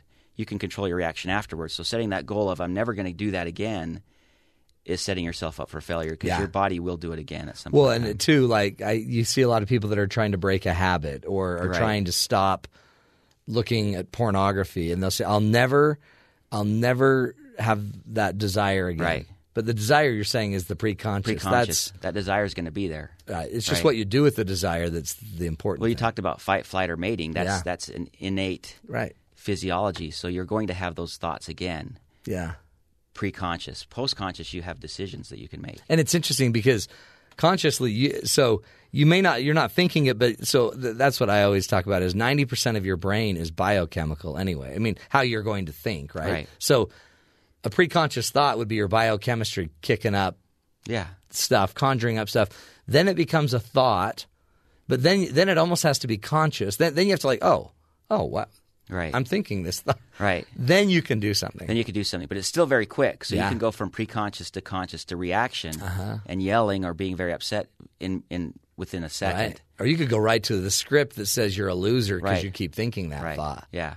And And, then, then that get even depressive, It feeds back in, and you get depressed. Yeah. which then drives the the chemistry need, and it's it's a cycle, isn't It's it? It's one big pattern. Yeah. That's why I guess working on it in whatever level, uh, like having a hobby, you what you're I guess going to do is burn off the pre-conscious energy, or what is it? Some of it is not really Or burning off, but it's, it's strengthening your kind of baseline of where you're calm and relaxed. You're in that connection. So the Mm. talked about fight or flight a lot, Yeah. but our other physiology side is connection. Right. And so we want that side to be active more, that rest, digest, connection side. We want that to be active more.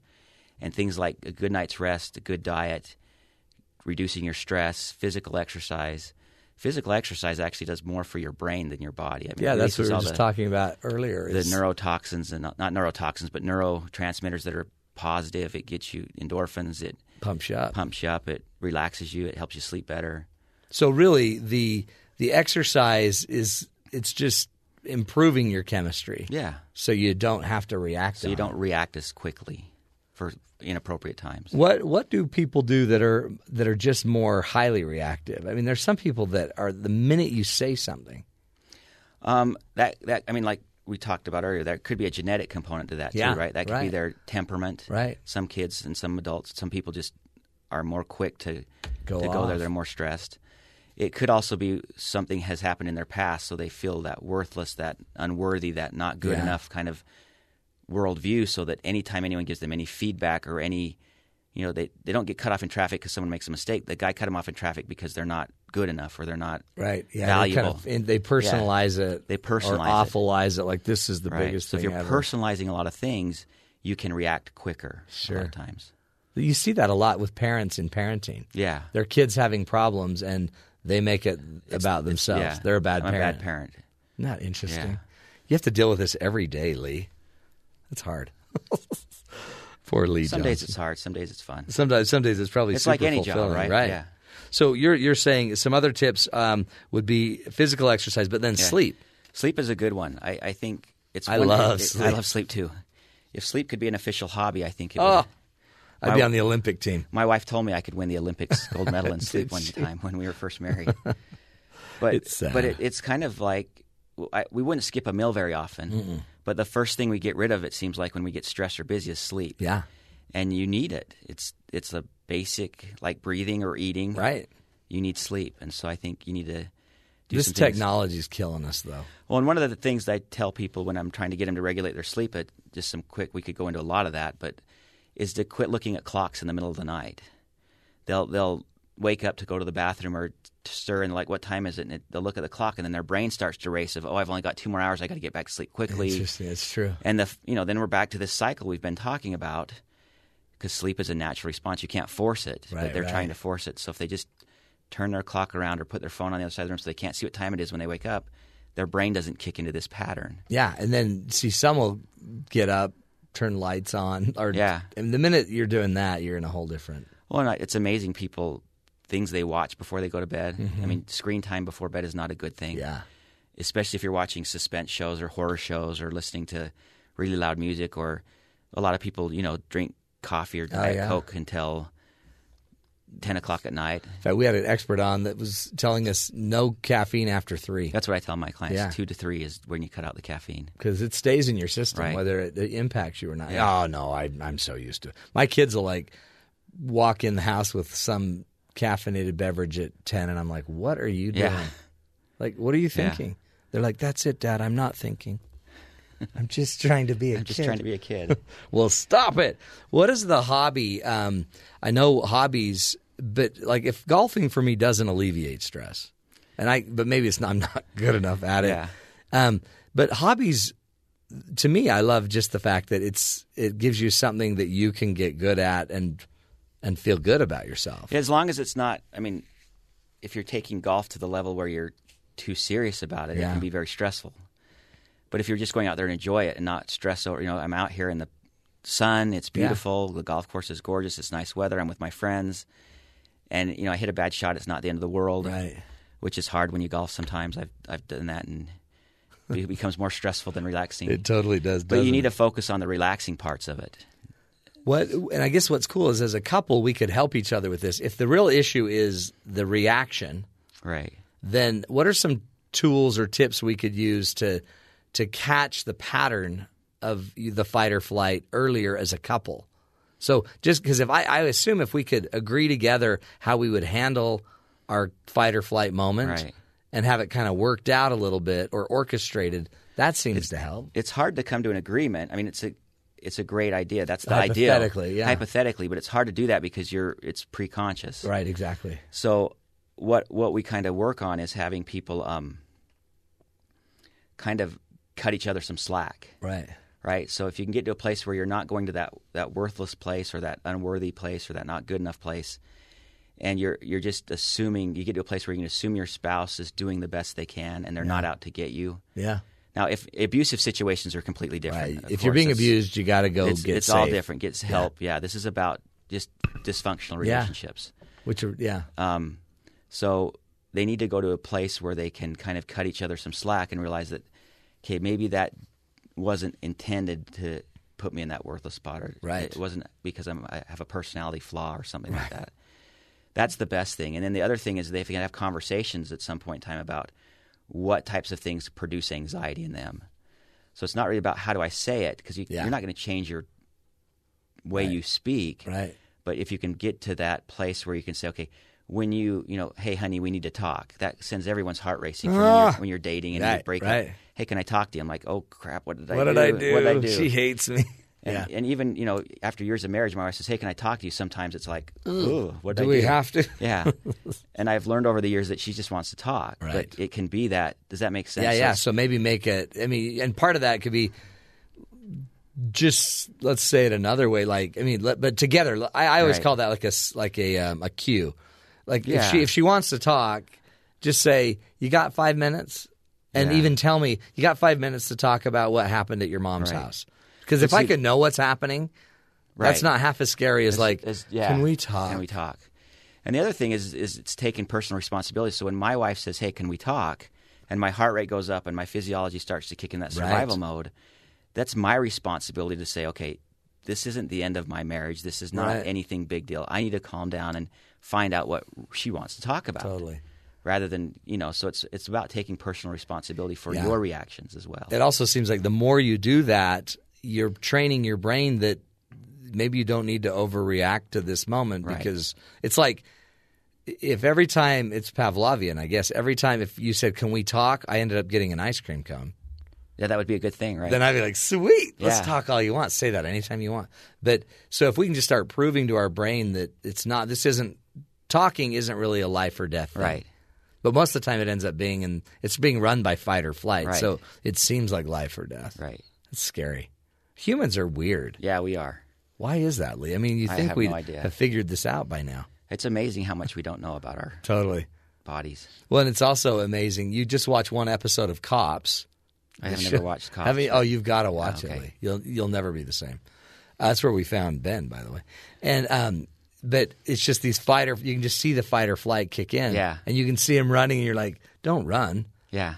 There's cops everywhere. Yeah. You're not going to get You're away. not get away, yeah. But the fight or flight is about survival, and your big point here is your every, everything runs through that fight or flight part of your brain, And the connection part. So yeah, those two parts. and the connection yeah. part. So, and and if you're not connecting, that could, I guess, reinvigorate your fears, your fight yeah, or flight, and- because you've they're mutually exclusive. Basically, there are Yeah. times when they're both on, but basically, when your fight or flight is on, you can't connect to people. It's true. And so we got to improve that balance. So we're in that connection side more than the fight or flight side. Oh man, good stuff. Wow, Lee Johnson. So Lee, where can they find out more about what you're doing or what you're doing in the the School of Family Life? I think there's some information on the the Family Life website. They can also email me if they want. Yeah. And my email's on the BYU website as well. Sweet. Lee Johnson's his name. He is the real deal. How many years have you been doing the counseling? I started seeing clients in 1993, so was that 22 years almost? Yeah. Yeah. And you're still alive. Still alive. and married. Well done. Lee Johnson. Again, you can go to BYU. If you just go to BYU.edu, you can just Google the Family Life uh, Department, Department of Family Life here at BYU. Look for Dr. Lee Johnson. We'll take a break. Come back, do a little Coach's Corner. Stick with us, folks. This is the Matt Townsend Show. We'll be right back after the break.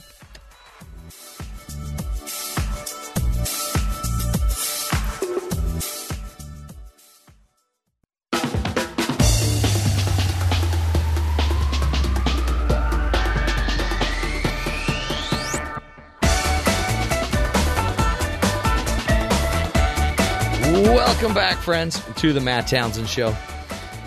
Hey, today we've been talking about uh, how to improve your marriage by working on your fight or flight instinct. Remember uh, that fight or flight instinct comes from your amygdala. It's it's your early warning detector. You want to make sure you're safe, so you'd think you wouldn't want to mess with that. Except you don't need to be afraid of your wife, right? Ben's like, I'm afraid of all girls. You're not even afraid of your wife, are you, Ben? But you're still afraid. Always. Why is that? That's crazy. Well, here's why. You may have heard about uh, in Brockville City, Ontario, Canada. Police received a complaint just after 7:15 p.m. on Friday that a female was yelling for help behind a restaurant in the north end of, of town. Wow. So I guess she must have seen a missile coming. Is that what that was, Ben? Did you read the story, Ben? Because you're way off. Actually, it, it wasn't a female yelling for help, it was a parrot that was located in a shed at the rear of the building, and the parrot was mimicking different human expressions. So, where did the missile come from? No comment. I mean, that was you got to read. You got to read the script. Like, do we don't need to blow the parrot up? Well, that's just usually what I scream about. So Is it? Yeah. That was overkill, according to Terry. Yeah, you overkilled the parrot. So, do you not have a parrot sound? Just a simple Polly want a cracker? You don't have like a you don't, do you? You have an explosion of a missile coming in and a lady sc- Yeah. That's a dog. That's a That's a parent a parrot mimicking a dog. So which one would you rather, the scream and explosion or that? Let's just try this dog being exploded. Let's see what happens there.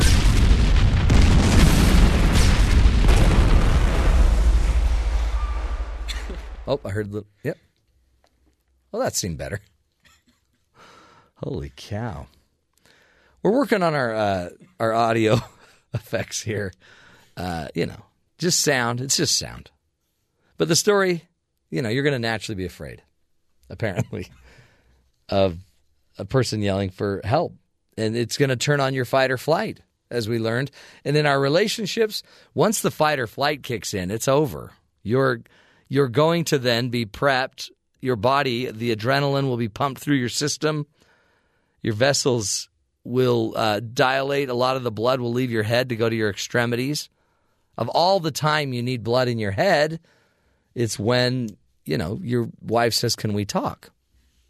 And it is as, as if you are sitting there with a, you know, a gator, an alligator ready to kill you.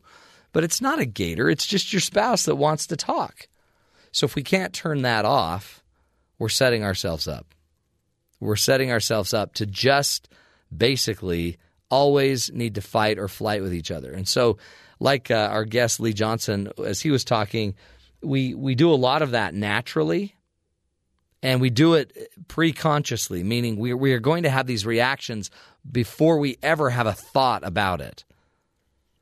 So one of the things I coach my clients on is at some point okay once that happens and we're now having the reactions then we we might want to figure out what we want to do as a couple to step in and how we want to handle this.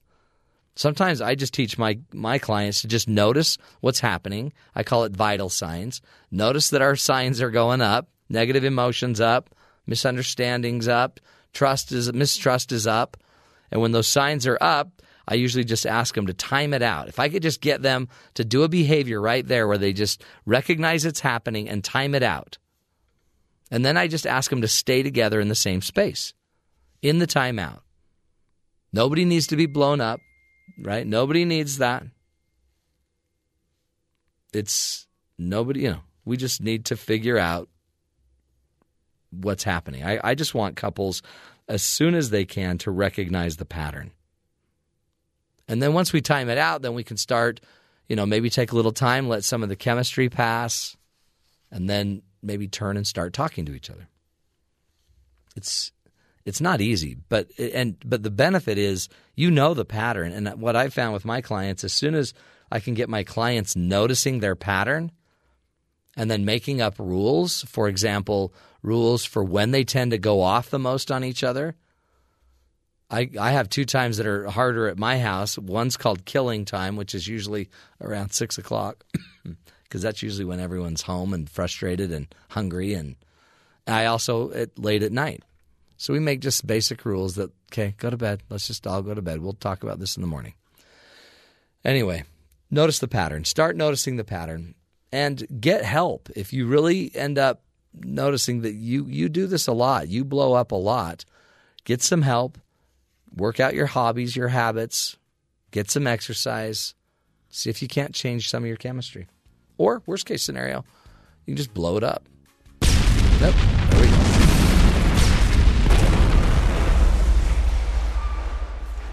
Yeah, like that. Just do it like that. We'll take a break, folks. This is the Matt Townsend Show. Back for our final hour, we'll be talking about optimism. How do you find it? Where do you get it? Up next hour, right here on the Matt Townsend Show.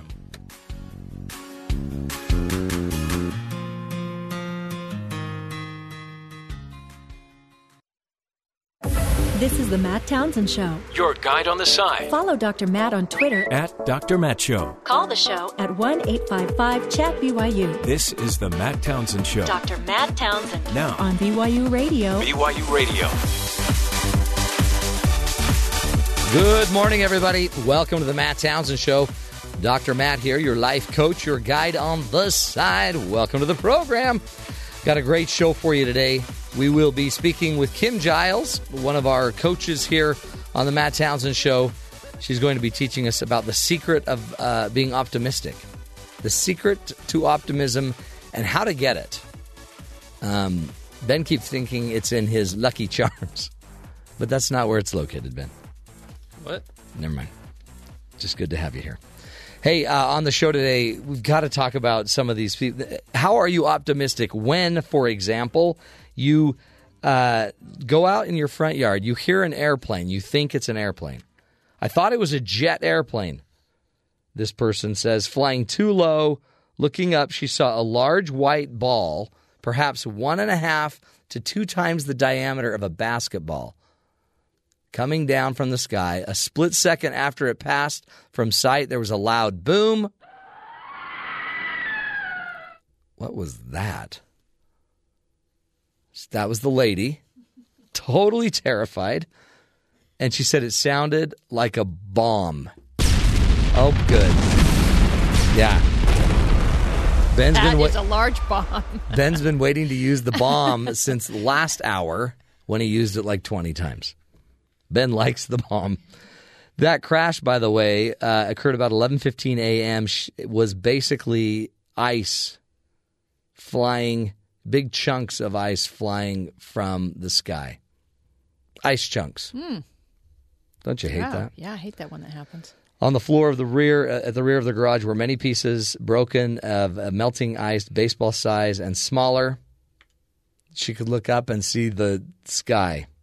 The ice also struck the rear bumper of a family's Honda Accord, shattering part of it. Sky, the FAA is like, we, we don't know. We're not sure. But the inspectors are on it. So just relax if you're in California. The inspectors are on things fa- falling from the sky. Oh, man, that is crazy. To talk about uh, uh, things falling from the sky, um, airplanes. Did you hear about the airplane that they the the airline that flew the wrong airplane to Hawaii? No. Yeah, true story. Out of nowhere, American Airlines sends one of their planes just on to Hawaii. Mhm. Not a big deal. Sure. Like you'd think all planes could fly to Hawaii. Sure. Well, not this airplane. They flew an airplane to Hawaii that that wasn't rated to fly over water. Oh. Oh, come on! Loaded up with, you know, just a bunch of people. What's the big deal? On August 31st, sadly, I mean, American Airlines, they, they, they admitted it. They called the FAA right after it happened.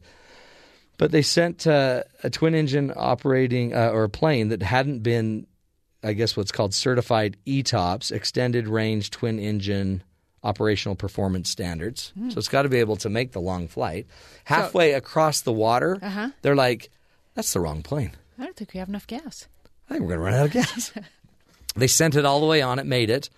Then they had to get the plane back without any passengers on it. Mhm.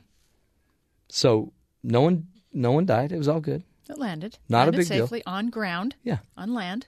But like, how'd you like to be the guy that's like, oh, you took that plane? What were you thinking? so one of the pilots is like, these pedals seem smaller. This rudder seems weird. It seems so small.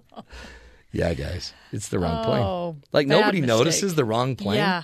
Hello. Does and it has the tail number. It has That's scary. nobody noticed. Whatever. I don't want to get down on them. Yeah. You won't be flying with them soon. That's right. but what's good about it is there wasn't an accident that you know we needed to use the explosion sound on. Thank heavens, because he, he was about ready to push that button. and then I gave him dirty stink eye. Like you push that again, I'm Get so gonna get off you. of that. Today, by the way, National Cream Filled Donut Day. Oh. Ooh. Mm, Yum. You gotta love that. National Cream Filled Donut Day. That's why you said eclair. That's what you're talking about. Yeah. Eclair, right? Yeah. Anything cream filled is delicious. That really is a disgusting sound. Can I just say? That is just Ben is so having a go bad. gurt right there. That's if anybody was Oh. wondering what our board op sounds like eating a Go-Gurt, Mm-hmm. that's what it sounds like. Well, Ben, can you not get a sound, a better sound of somebody eating a donut? That's, that's what I sound like. have when you I ever had the Krispy Kreme with raspberry in the middle? No. Oh, that's good. That sounds That's heavenly. super good. Yeah. I'm gonna I have to think go. it, that's even better than the cream, actually. Today is by also eat a hoagie day, Mm-hmm. but it's do not go. He's gonna go get all. That's like a bulldog eating a hoagie. Jiminy Christmas. Let's go to Kathy Aiken, see if she can help us with the headlines. Kathy? Good morning, everyone. One person was killed and 400 homes destroyed due to a fast moving wildfire in Northern California yesterday. Officials say two apartment complexes and 10 businesses were also burned to the ground. The Valley Fire also sent four firefighters to the hospital with second degree burns, and they remain hospitalized in stable condition. Governor Jerry Brown yesterday declared a state of emergency. 31 year old Kentucky trooper Joseph Cameron Ponder was shot and killed last night during a traffic stop. Reports first indicated the suspect, 25 year old Joseph Johnson Shanks, was captured, but Fox News is reporting the suspect was shot and killed by police after he refused to drop his weapon and surrender to police. Kim Davis, the Kentucky County clerk who was jailed for not issuing same sex marriage licenses, returned to work this morning and said she would not stop her deputies from issuing the licenses.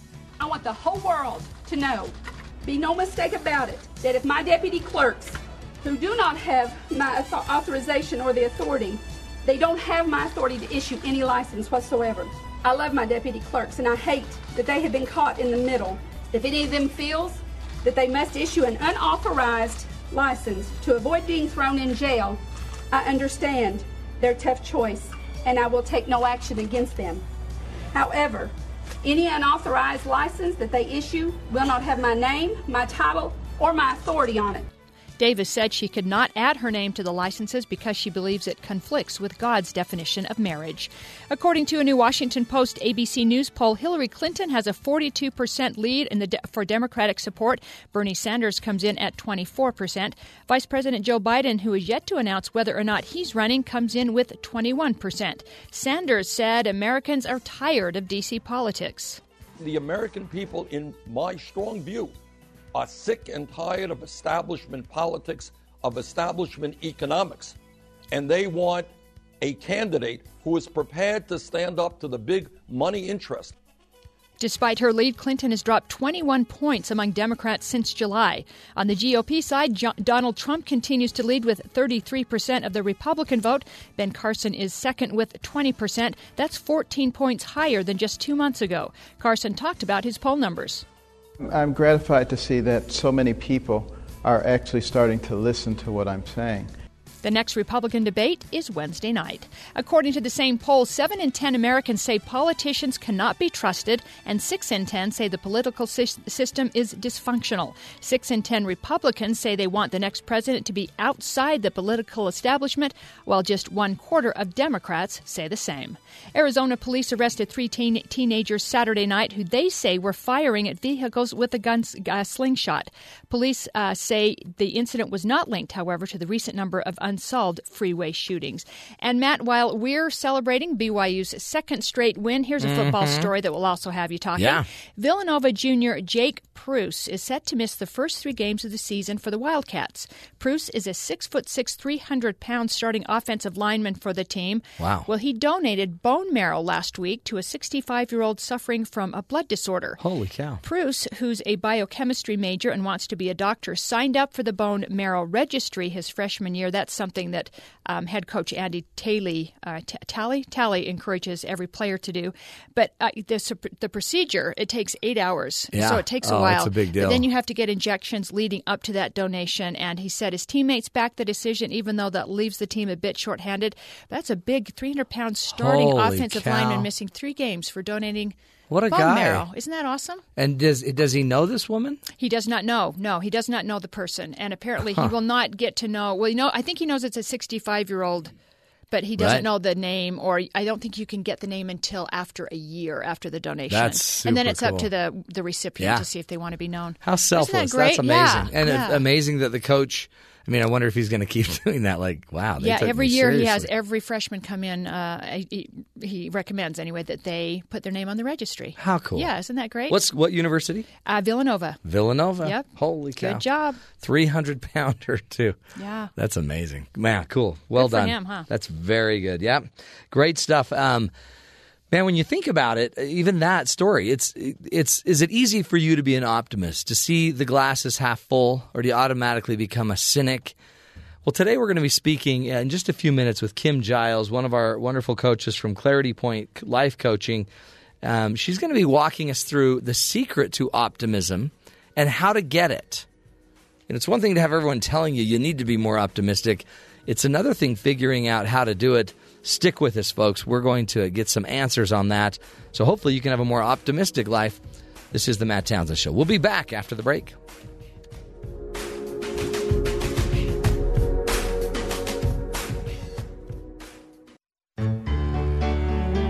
The Utah Shakespeare Festival is featuring Dracula, in addition to seminars, tours, and more as part of your festival experience.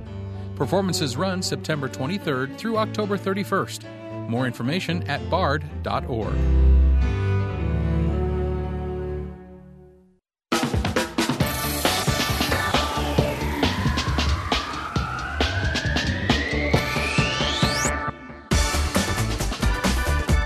Welcome back, friends, to the Matt Townsend Show.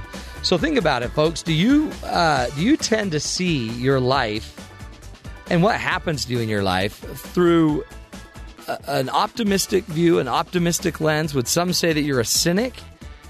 Joining us today is Kim Giles. Kim Giles is uh, the a very popular coach. Um, she's the owner of Clarity Point Life Coaching, and is also um, one of the top 20 advice gurus in the country, uh, nominated by, basically by Good Morning America.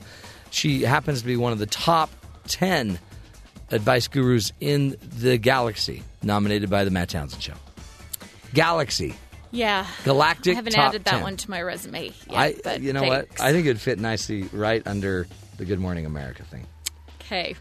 Have my assistant work on that. You can find out more um, from Kim at her website, Clarity Point Coaching. Are you an optimistic person? I think I am. I'm off the chart optimistic. Yeah. Even when the data's not there, I make it up to seem like Yeah, it's I see more that in optimistic. Yeah. Do you see that? Yeah, kind of Super borderline's delusional. No, no, but, it, it doesn't even border. really- it's like it's deeply happy. entrenched in delusion. Yeah. But it's a better way to live. It kind of is. Yeah. And you know, anything we experience can be interpreted a lot of different ways. Oh, it's yeah. all perception right. anyway. And so if you're going to perceive some observation about an event, you might as well look at it in That's a right. positive way. Exactly. You seriously like because it's not.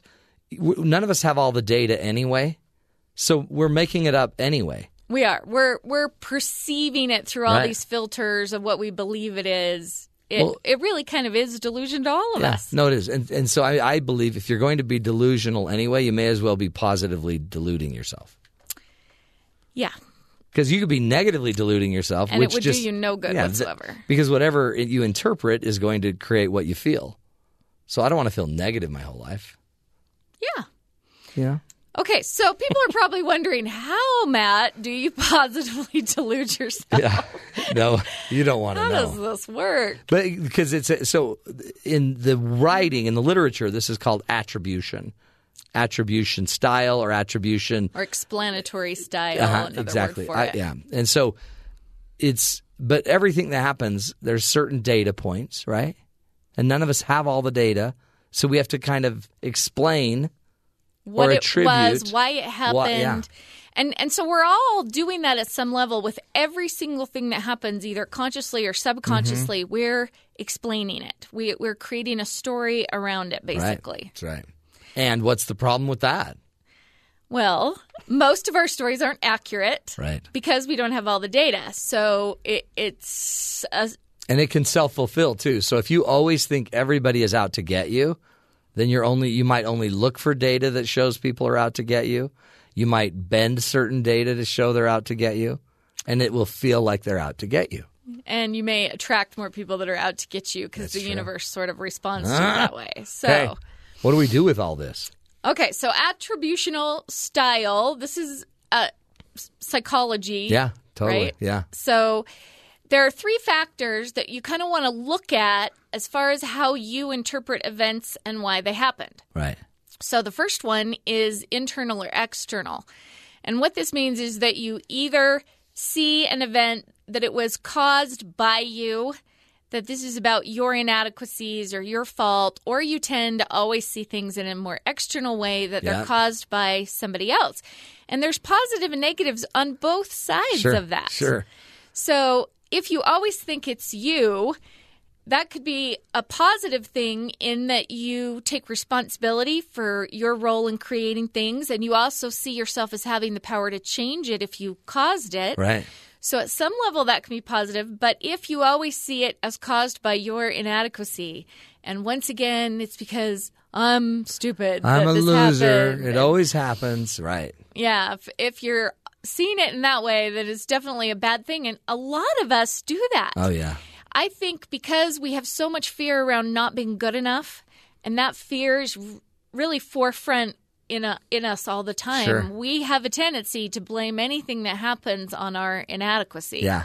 I think And we lean that way. Humans tend to lean more self-centric anyway, right? So we we take, about us. Yeah, we think we think it was good because of us, and if it's bad, we might be more prone to think it was because of us, just Yeah. because we're self-centric. Now, on Especially occasion, graders. people will blame everything on the world, This- External, and- right. And, it's kind of a, a victim Yeah. place Yeah. that I have no power, that the world's just doing all this to me, and and and that could be a negative thing. Oh, yeah. too to see it that way. Well, maybe too. That's if because if you keep giving the power to the world, then you don't own any of it. You're not responsible for it. And you it's have not no your power fault. to fix it. That's right. You're stuck. You're just a victim. So I, I'm I was thinking of, of a way to explain all this to listeners so it, w- it wouldn't be Yeah. as confusing. And and one of the many free resources on claritypointcoaching.com, we we did an attributional style worksheet. cool. Yeah. And anyone can go get that for free, but it will literally let you take a situation like, let's say your boss hates you at work and he's all over your case today. Right. Take that situation, go to the worksheet, and it's going to first ask you, are you interpreting this as internal or external? Is this about you? Right. Or is this about him and That's he's got a problem and Yeah. what's, what's his deal? So, kind of evaluate that one and recognize your positive options. Your positive options are to see, say, yeah, maybe I'm partly responsible for this, but I can do something to fix it Sure. and, and be empowered by that. Right. Or recognize that this guy might have issues that have This guy's nothing to do with you. Right. Right. So that's the first one. So if you can just identify in, internal and it, and this your questionnaire will just kind of cue you through with questions those those ideas. Is it internal, external? And is it internal positive or negative? Okay, or yeah. external positive Sure, or negative? right. So you kind of mark. Good. Okay, then go to the next one. And the next one is is this stable or unstable? And what what we mean is is the situation changeable or is it always going to be this way? So am I am I seeing this as unchangeable and permanent? Yeah. Permanent state of things. It always yeah. Oh, yeah. So I was thinking, like, if you lose a big game, a Yeah. big event, do you feel like you're a loser and you're always going to lose Right. and you're just branded a loser forever? Versus or is this just a one time thing? just it was a game. It was a game. yeah. Yeah. A lot of us subconsciously just see it as permanent. We, we kind of err Yeah. on that side. Well, it's interesting. This is this is what you see after football games. You see coaches deciding how they're going to attribute and make sense of what just happened. Was it our fault or was it them? Did they just did the other team just play an incredible game? We did everything we could, or really do we have stuff we've got to go work on? And is this an event, one game, or is this our year? Here we go. You hear it all the time. So it's the same thing. After a fight with your spouse, is it always this way? Is it permanent? Is this a stable or is this an unstable event? Right. The one I've been laughing at, my daughter watches The Bachelorette. Yeah. And every time one of these girls that's like 20 gets rejected by this guy, she's in the limo bawling, I'm never going to find There somebody I love. It's Nobody stable. will ever love me. You are such a loser. You're 20. Yeah. You're 20. You're This gorgeous. You're fine. situational. You're fine. You're leaving Fiji. You'll be Yeah. fine. Um, and another positive on the the stable or unstable is I see it is about your self esteem because most people see their value as a person as an unstable thing that changes. Yeah. So when you perform bad, your value just went down and you are now less of a You're less What's worthy of a person. Right. and if you do really well, then all of a sudden you're better than other people. Right. And so it can be a really positive thing to see stable Mhm. if you're if we're talking about your value as a person. Yeah, that's a great point. You don't want, yeah, you don't want your value to be up and down.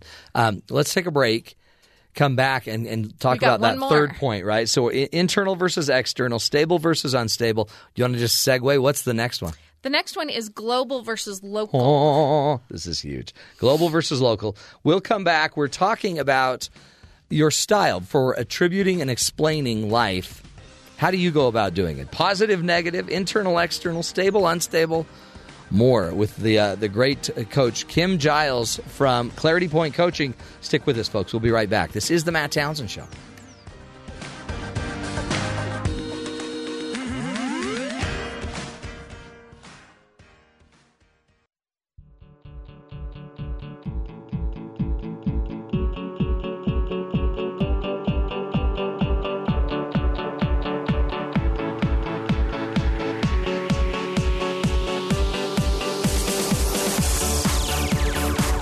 Welcome back, friends, to the Matt Townsend Show. In studio with us, Kimberly Giles from ClarityPointCoaching.com.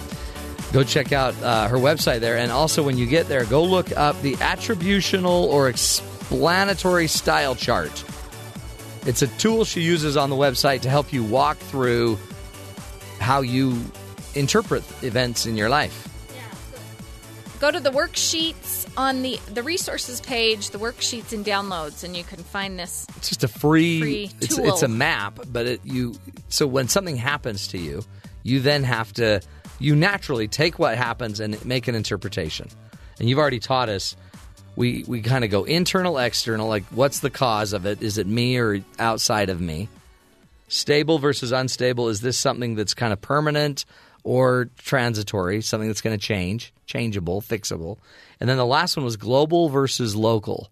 Is that right? Yeah. What do you mean by that one? Okay, so is this going to affect everything? Is this going to affect my whole life, or is this really localized to Yeah. just this situation? Like you can see that in the dating. Sometimes they'll say they make it global. Like I, forever now, my dating will be bad. Like we were talking about, or is this just this just this person? Yeah, or uh, does your does your boss hate you? Does that mean nobody likes you? Right. That's true. Yeah, make it fit your whole world yeah. instead of just the one it's just situation. my boss. Yeah. That's it. So the this is the I don't know why you keep bringing up my boss, but now I'm starting to wonder. Yeah, you better check in with them I'll check later. in with Don later.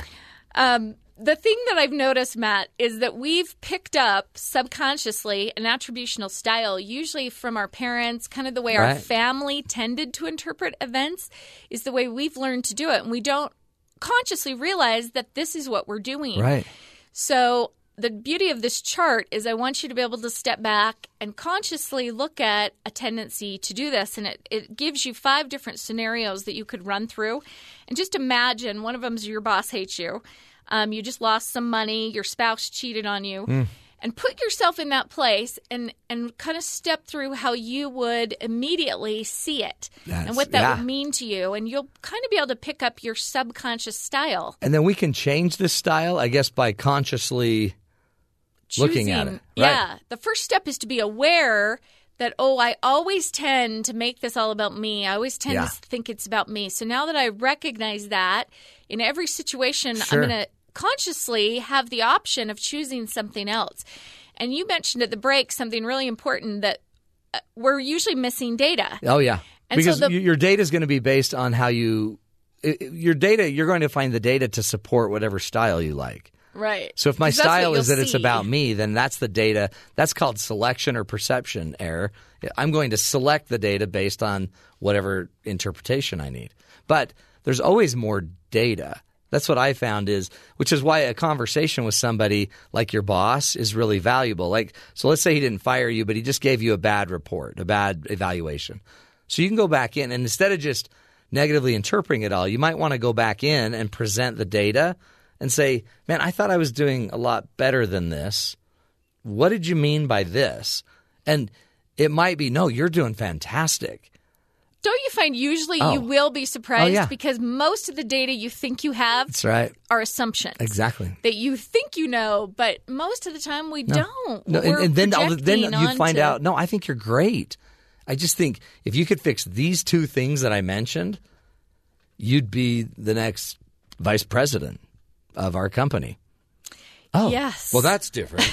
oh, okay, that's good. But we don't have the data, and so that's why I think we need to talk. So you can take every one of these problems with every one of these people and go in and gather more information. Absolutely. Help me understand that more. Wouldn't that ask be more questions. Yeah. And make sure when you go ask more questions that you're coming from a, a real place of, of trust that everything's going to be fine Yeah. and you're not emotional. You're not in a victim place. You're not drugged up. No, and Don't you're just, that. hey, I, I want to research this. I want to understand it more. Give me some more feedback. Yeah. Now, what and what's interesting is if they give you ten more f- data points that all lead up to the fact that they don't like you, then What are you going to do with that? then but what's important about it is that's good to know because that's that's not one that's not one data point with a really you know uh, scared interpretation. That's ten data points that can give you a more clear direction. You I know need what a new would boss. help everybody? Everybody freaks out. Uh, Okay, I'm going to go in and get more negative feedback. Yeah. He's going to tell me more things that I'm doing wrong, and they almost Right. can't handle it. That's right. So go back to what we mentioned earlier about your value. M- make the decision to consciously see your value as stable, Right. unchangeable. So you are a student here in the classroom of life, the universe classroom, growing and learning. And you can get feedback from people and see places where you can improve, Right. but not let it diminish your value as a human being. You still have the same value as everybody true. else. That would probably help in this situation. So Yeah. then we can take those things and learn from them and not have them crush us. And what what else is interesting is remember that every data point you're still going to attribute what it means. So if it, whenever I have somebody that constantly is always only seeing negative data, they feel like it's totally it's it's accurate. But it also might be you have one style of attributing everything. So there's something that happens called negative interpretation or a negative uh, emotional I can't remember uh, skew in a relationship. If you've been hurt long enough, you will skew all the interpretations negative to protect yourself. Oh yeah. So if every if so I always have people say, "Can you think of one example in your marriage where your husband did lovingly attend to your needs?" And if someone's like, "No, can't think of one." If they really can't think of one, you either married the biggest jerk in the world or your negative bias is you're so not exactly. driving. That's it. Yeah. And so I like I like that puts it back into you. Make sure you have the data, and if the data is showing that they don't like you, then Well, then we can deal with that we- then- problem. now but we you know. really have to look at yourself That's right. first and make sure your negativity right. bias isn't driving. that's it. Oh, that's yeah, good, Kim. stuff. So this is um, there's no end to when we can do this, but this isn't just being positive either. You're not just saying go be positive and go make up positive stuff. You're saying you are interpreting no matter what you do. Yeah, and, and because you're interpreting either way, let's use your power to try to be accurate. Yeah. As accurate as we can be, because we won't ever have all the data. No. And and then once we're accurate as we can be, if there's a more positive way to look at something that would make you feel better, which would also mean you're going to behave better. Right. Because the bottom line is when you feel terrible about yourself and your life, your behavior goes down. Yeah. you behave much worse. You're less capable of showing up in a lo- in a loving way to the people in your world. So I always want to choose optimism so I'm nicer. Sure. Well, That's a and good reason. Well, and you actually, if you're choosing optimism, you're feeling more positive. So I would just choose it because I'm a selfish pig, And I wanna feel feel better. Don't you think? Absolutely. Because you don't Why wallow good. in misery Right. if it's an option not well, to? but some love it. Well, most of them are attributing things to outside their control and they're in that victim mentality that they can't help feeling this way. And I want everybody to be really careful if you ever find yourself saying, I can't help it. Mhm. I just feel so. That's a cop out. Yeah. It, what it means is you're letting your subconscious programming drive to negative and you're taking no power over your life and your mind. Oh. And you do have the power. Which is why you feel powerless because your, I guess, part of your psyche likes this story, but the other part thinks you're full of it. So you feel weird because subconsciously you know you have more power over this. Somewhere deep inside Somewhere. of you, The truth is in there. you've got to believe, and that's why you're. That's why you see a lot of people get mad at themselves, but project it on their spouse. Like you make me so mad, and you're like, really? And you can call them on that, but they'll fight you on it still. Yeah, they, but you, deep, we- deep they don't down, see it. They but- know that they're they're out of control. Okay, Matt. So Yeah. let me ask you this: If somebody's in that place, what advice can we give them? Um, I, I call it just get real. Like evaluate. There's a moment where no matter how difficult your marriage is, when you finally realize it's yours, and you talk about this all the time, it's your problem. It's yours. It is. It's your classroom. That's you right. are in this so you Yeah. can grow. This problem is here for your growth. You know, sometimes I'll even just push on it and say, "Well, you know what? If I'm going to take everything you're saying as at face value, then it's, it looks like you're done. You got to be done with this guy. He's just too much for you." And you know what? Oh, I bet they back up. Almost invariably they'll pull off and say, "No, no, no, no, no." I mean, he's not that bad, and then they'll all of a sudden be able to find a positive thing to say about him. So sometimes if you go with them, I found, but that's trickery. But the reality is, they like you to fight against it so that they can pull for it. So when you finally go with them and like, you know what? Yeah, you need to probably leave the guy. So, so could we say for people out there that are listening to this and think possibly I'm deluding myself in a negative way. I may be explaining events and seeing things more negative than I have to, but I didn't realize it. and I'm kind of in denial Now, I, yeah, yeah, about it. The first step is to get real, yeah. right? Figure out what's real here. What's real? That's so, why data's helpful. Data's helpful. Get feedback. Be open to it. Um, you and I both always recommend to people to get some some outside help. because really a coach. The beauty of co- a coach is they can see things outside yeah, they're of not you caught that up you're in not your seeing. stuff. Right. Right. And go and also you can go to Clarity Point Coaching and just get the tools, like get some help, get some. I mean, you've you've got so much free stuff on your site per pound.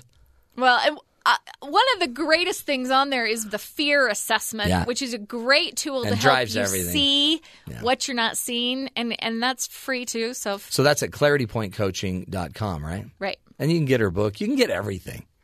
All things Kim Giles. Kim, you're the best. You did it again. And I'm going to say that. You're the best. I'm going to say it externally, internally, stability wise, and globally. You are the best. Wow, that And covered positive. about, about all of it. Thank you, Matt. Kim, keep up the great work. We're going to take a break. Come back, visit our good buddies down there BYU Sports Nation. Sit with us, friends. This is the Matt Townsend Show. Back after the break.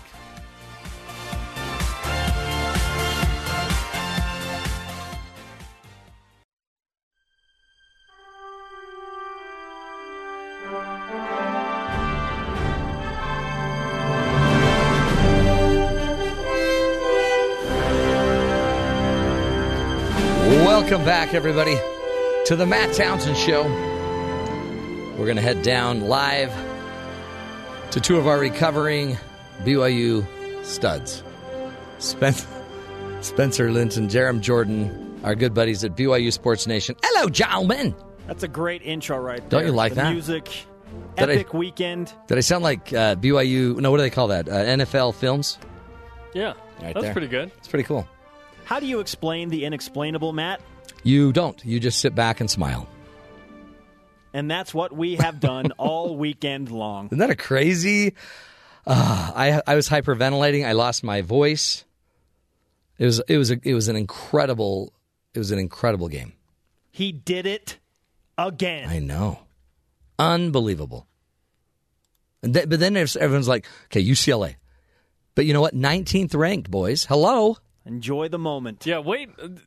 This we're not is so worried about great. UCLA right now. No, Just no, soak no. in the moment because who This knows is huge. how who knows how long the moment lasts. That's for football coaches and players and staff. They can think about UCLA now. Right. We want to revel in the moment. We'll push it forward plenty. Was it a hail mary pass? Sort of, yeah. He yeah he throws it up. 35 yards, fourth Yeah. and seven, under a minute to play.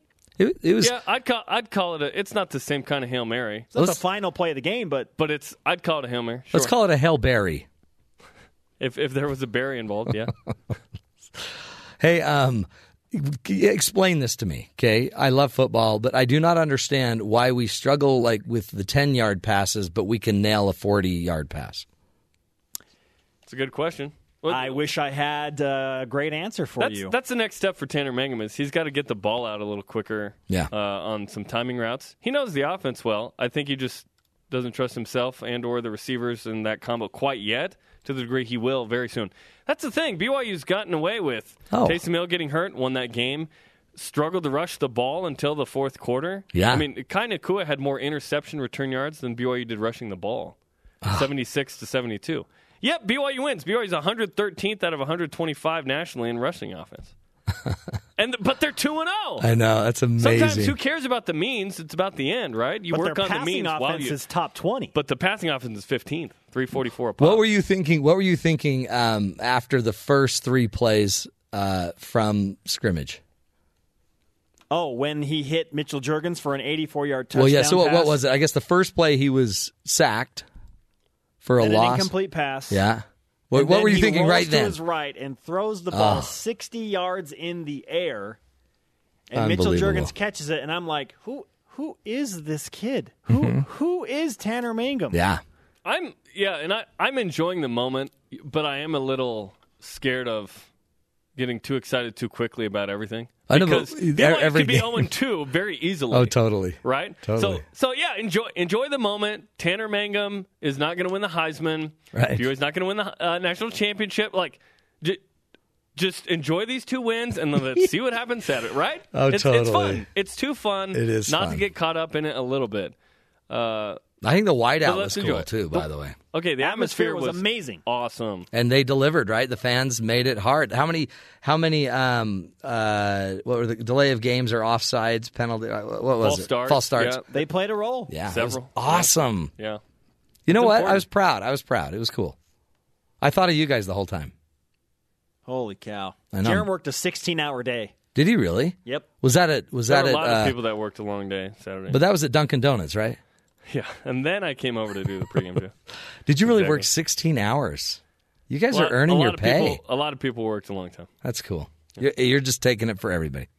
You sounded like No, Joe I- Biden right there. There, there were people that worked uh, a Sunday morning uh, regional conference broadcast that you know It's true. slept over. Thank you, Seriously. Michael Hunter. I didn't want to name names. I do because he's awesome. Well, now HR's like, what? Someone slept over? What? Hold it. Where? In the green room. That's good, guys. Uh, so, what are you going to talk about on your show? You're probably not going to address the game at all, are you? Well, A little bit. I mean, it is timely, Oh, it's a little timely. so we might talk about some things. Yeah, of course. Again, we are attempting to. But, but yeah, be no, calm I'm not going to attempt to explain how it happened. We're just going to enjoy it. Sure. Just suck it up. BYU ranked Oh, we'll attempt to explain it. Yeah. 19th. Trevor Matich of ESPN on the show once again. I mean, later in the week, we'll get into okay, where does BYU need to clean up some stuff? Because you don't necessarily want to be in a position where you need a miracle. Yeah, right. You just want to blow people out early or, or be more competitive earlier with certain things. We'll get Mm-hmm. to that later in the week. But today, today's a celebration of what BYU played this really tough September schedule. I wanted BYU to get two wins in the month. They already have those two Yeah. wins. I It's think good ti- times are good right now. Provo, man. National buzz, trending. Everyone's talking about BYU and Tanner Mangum. New York Post, USA Today. All these guys had articles on Tanner Mangum and what's going on. It's good right now. BYU is relevant in college football, and that's where they want to be. Is there a more talked about team in college football right now? Uh, Hard to argue against BYU as being no. the most discussed team. It's true. I mean, Ohio State is doing their thing. There's no surprise. Yeah, Because, getting a lot because it is dramatic for Yeah. BYU. They are like, oh, did you see what happened in the BYU game again? yeah, That's cool. Man, it's Times good. good. It's good to be a cougar, huh? Mm. Ooh, are you okay? yeah. I was just clearing my throat. Oh, okay. I saw, oh, somebody choking on something there. a cougar tail. Leftover cougar, ma- the maple bars from Saturday. You guys, by the way, just if you were keeping score, today is National Cream Filled Donut Day. And you are going to deliver cream filled donuts to us because we're awesome. Um, um, we already have plenty of uh, cougar tail hanging out. yeah. I don't even know what that means. I told you, maple bars. Oh, maple bars. I love maple bars. This is BYU, man. Cougars, jokes. That's good. No, I just I didn't know what you meant there. That's but maple bars. Uh, I got well, write that down for me, Ben. Uh, cougar tail equals maple bars. Yes. There we go. He's writing it down. written down. on a chalkboard. Yeah, we always we Put put on everything on the chalk. chalkboard? We call it chalk talk here. Ni- nice, Yeah, it nice saves paper. there. It That's saves radio. paper. We're very environmentally conscious. It saves paper. How about dry erase, baby? No, that's those there too many chemicals. I actually caught Ben smelling the sniffing the markers, so we have to. Ben, step Yeah. away from the marker. You, he, it doesn't matter. He walks around with like worst. red rings around his nostrils. It's embarrassing. All right, gentlemen. Well, uh, you got to go to work. Go continue your incredible journey of celebration. We will do that. And hey, have lots and lots and lots of maple bars. And cream filled donuts? Yes. Cream filled maple bar. Ooh. Okay. Now you're talking. All right. Have a great one, Okay, gentlemen. thanks, Matt. See you guys. Cougar tails. Cougar Tails equals maple bars. Crazy town. Hey, by the way, uh, be grateful that you are not um, Tom Brady because in the Miss America pageant, the newly crowned Miss America, Betty Cantrell, told the judges that New England Patriots quarterback Tom Brady should be suspended if there was any question over whether he knew about the deflated game balls. Let's hear her comment here. Legalities aside, did Tom Brady cheat? Did he cheat? Um, that's a really good question. I'm not sure. I think I'd have to be there to see the ball and uh, feel it and make sure it was deflated or not deflated. But um, if there was question there, then yes, I think he cheated. If there was any question to be had, I think that he definitely cheated and there that he should have been suspended for that. That's not fair. That is your newly crowned Miss America Miss Miss America uh, contestant Betty Cantrell from Georgia, we believe. But now listen to this. She later admitted that she didn't know what the interviewers were asking and thought that she had messed up. She said, "I thought I blew my onstage question." Cantrell told an interview after being crowned, "I didn't know what he asked me." She faked it incredibly well. One of the great, uh, great skills of all uh, Miss America pageant winners is to just be able to make stuff up on the fly. It's also great for having a radio show as well. Did you hear about the selfies? Um, the uh, this is crazy. A couple were getting married, and as they were about as they were approaching the vicar who was going to perform the wedding, he um, he said he basically pulled out a selfie stick and took a picture of the bride and the groom at the at the altar. Ooh, that was a really loud camera, and um, they they couldn't believe it. Like the, the the vicar at the wedding just interrupted the entire ceremony to take his his own selfie at the ceremony. Now even the vicar, for heaven's sakes, even they don't honor marriage like they should. Is nothing holy anymore. Is nothing holy anymore. You think that's bad? A great clip. Uh, we'll put it on my uh, Twitter page at Dr. Matt Tweets of a mom and a dad who are going to teach their daughter to quit taking stupid Twitter shots. Or I guess it was probably like an Instagram picture. So the daughter, you know, these teens take the uh, Instagram photos, and she was taking one that was kind of seductive with her boyfriend. And she'd taken two or three but it's like she was sticking her tongue out and he was looking all GQ. And this mom is like, I'm not doing that anymore. And uh, as parents, they decided they get to embarrass their daughter's, you know, Instagram pics. So the parents went and reenacted what the daughter had done. Thank you. Thank you. Let's embarrass our children. Thank you. Yes. And so what they did is they went and put together just really cheesy photos mimicking their child and flat out, you know, embarrassing their child, which is your right to do as a parent. You have the right to embarrass the people that you need to embarrass. It's just my right as a father.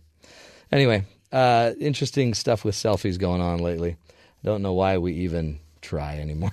It just doesn't seem like it's worth it. Uh, anyway, we always like to wrap up the show talking, doing a little uh, bit of a hero story. And for me, the hero is just, um, we're going to keep it fairly simple today because we're running out of time. But for me, the hero is just all of us that will sit there when we have the chance and we'll answer the call. Right? Answer the call, whether it's, you know, somebody that's suffering with a sickness or an illness. Maybe it's just you noticing your neighbor. Maybe it's you being there for someone's birthday that maybe doesn't get as much attention as they deserve. A lot of times we hold up the greatest heroes in the world are the football players, the athletes, those that throw the, the last minute pass. But sometimes behind the scenes, there's a lot of other people fighting for them. The moms, the dads that made it all happen. So my shout out today goes to all the heroes, the parents behind these superstar athletes that don't seem to get the attention, um, but still were the ones that made it happen. We appreciate you all, parents, and uh, we're gonna we're gonna be back tomorrow. More ideas, more tools to help you find the good in the world. This is the Matt Townsend Show. Our goal is to help you figure out how to live a healthier, happier life, live longer, love stronger, and lead the life you want to lead. Until tomorrow, take care, watch out for each other, and make it a great one.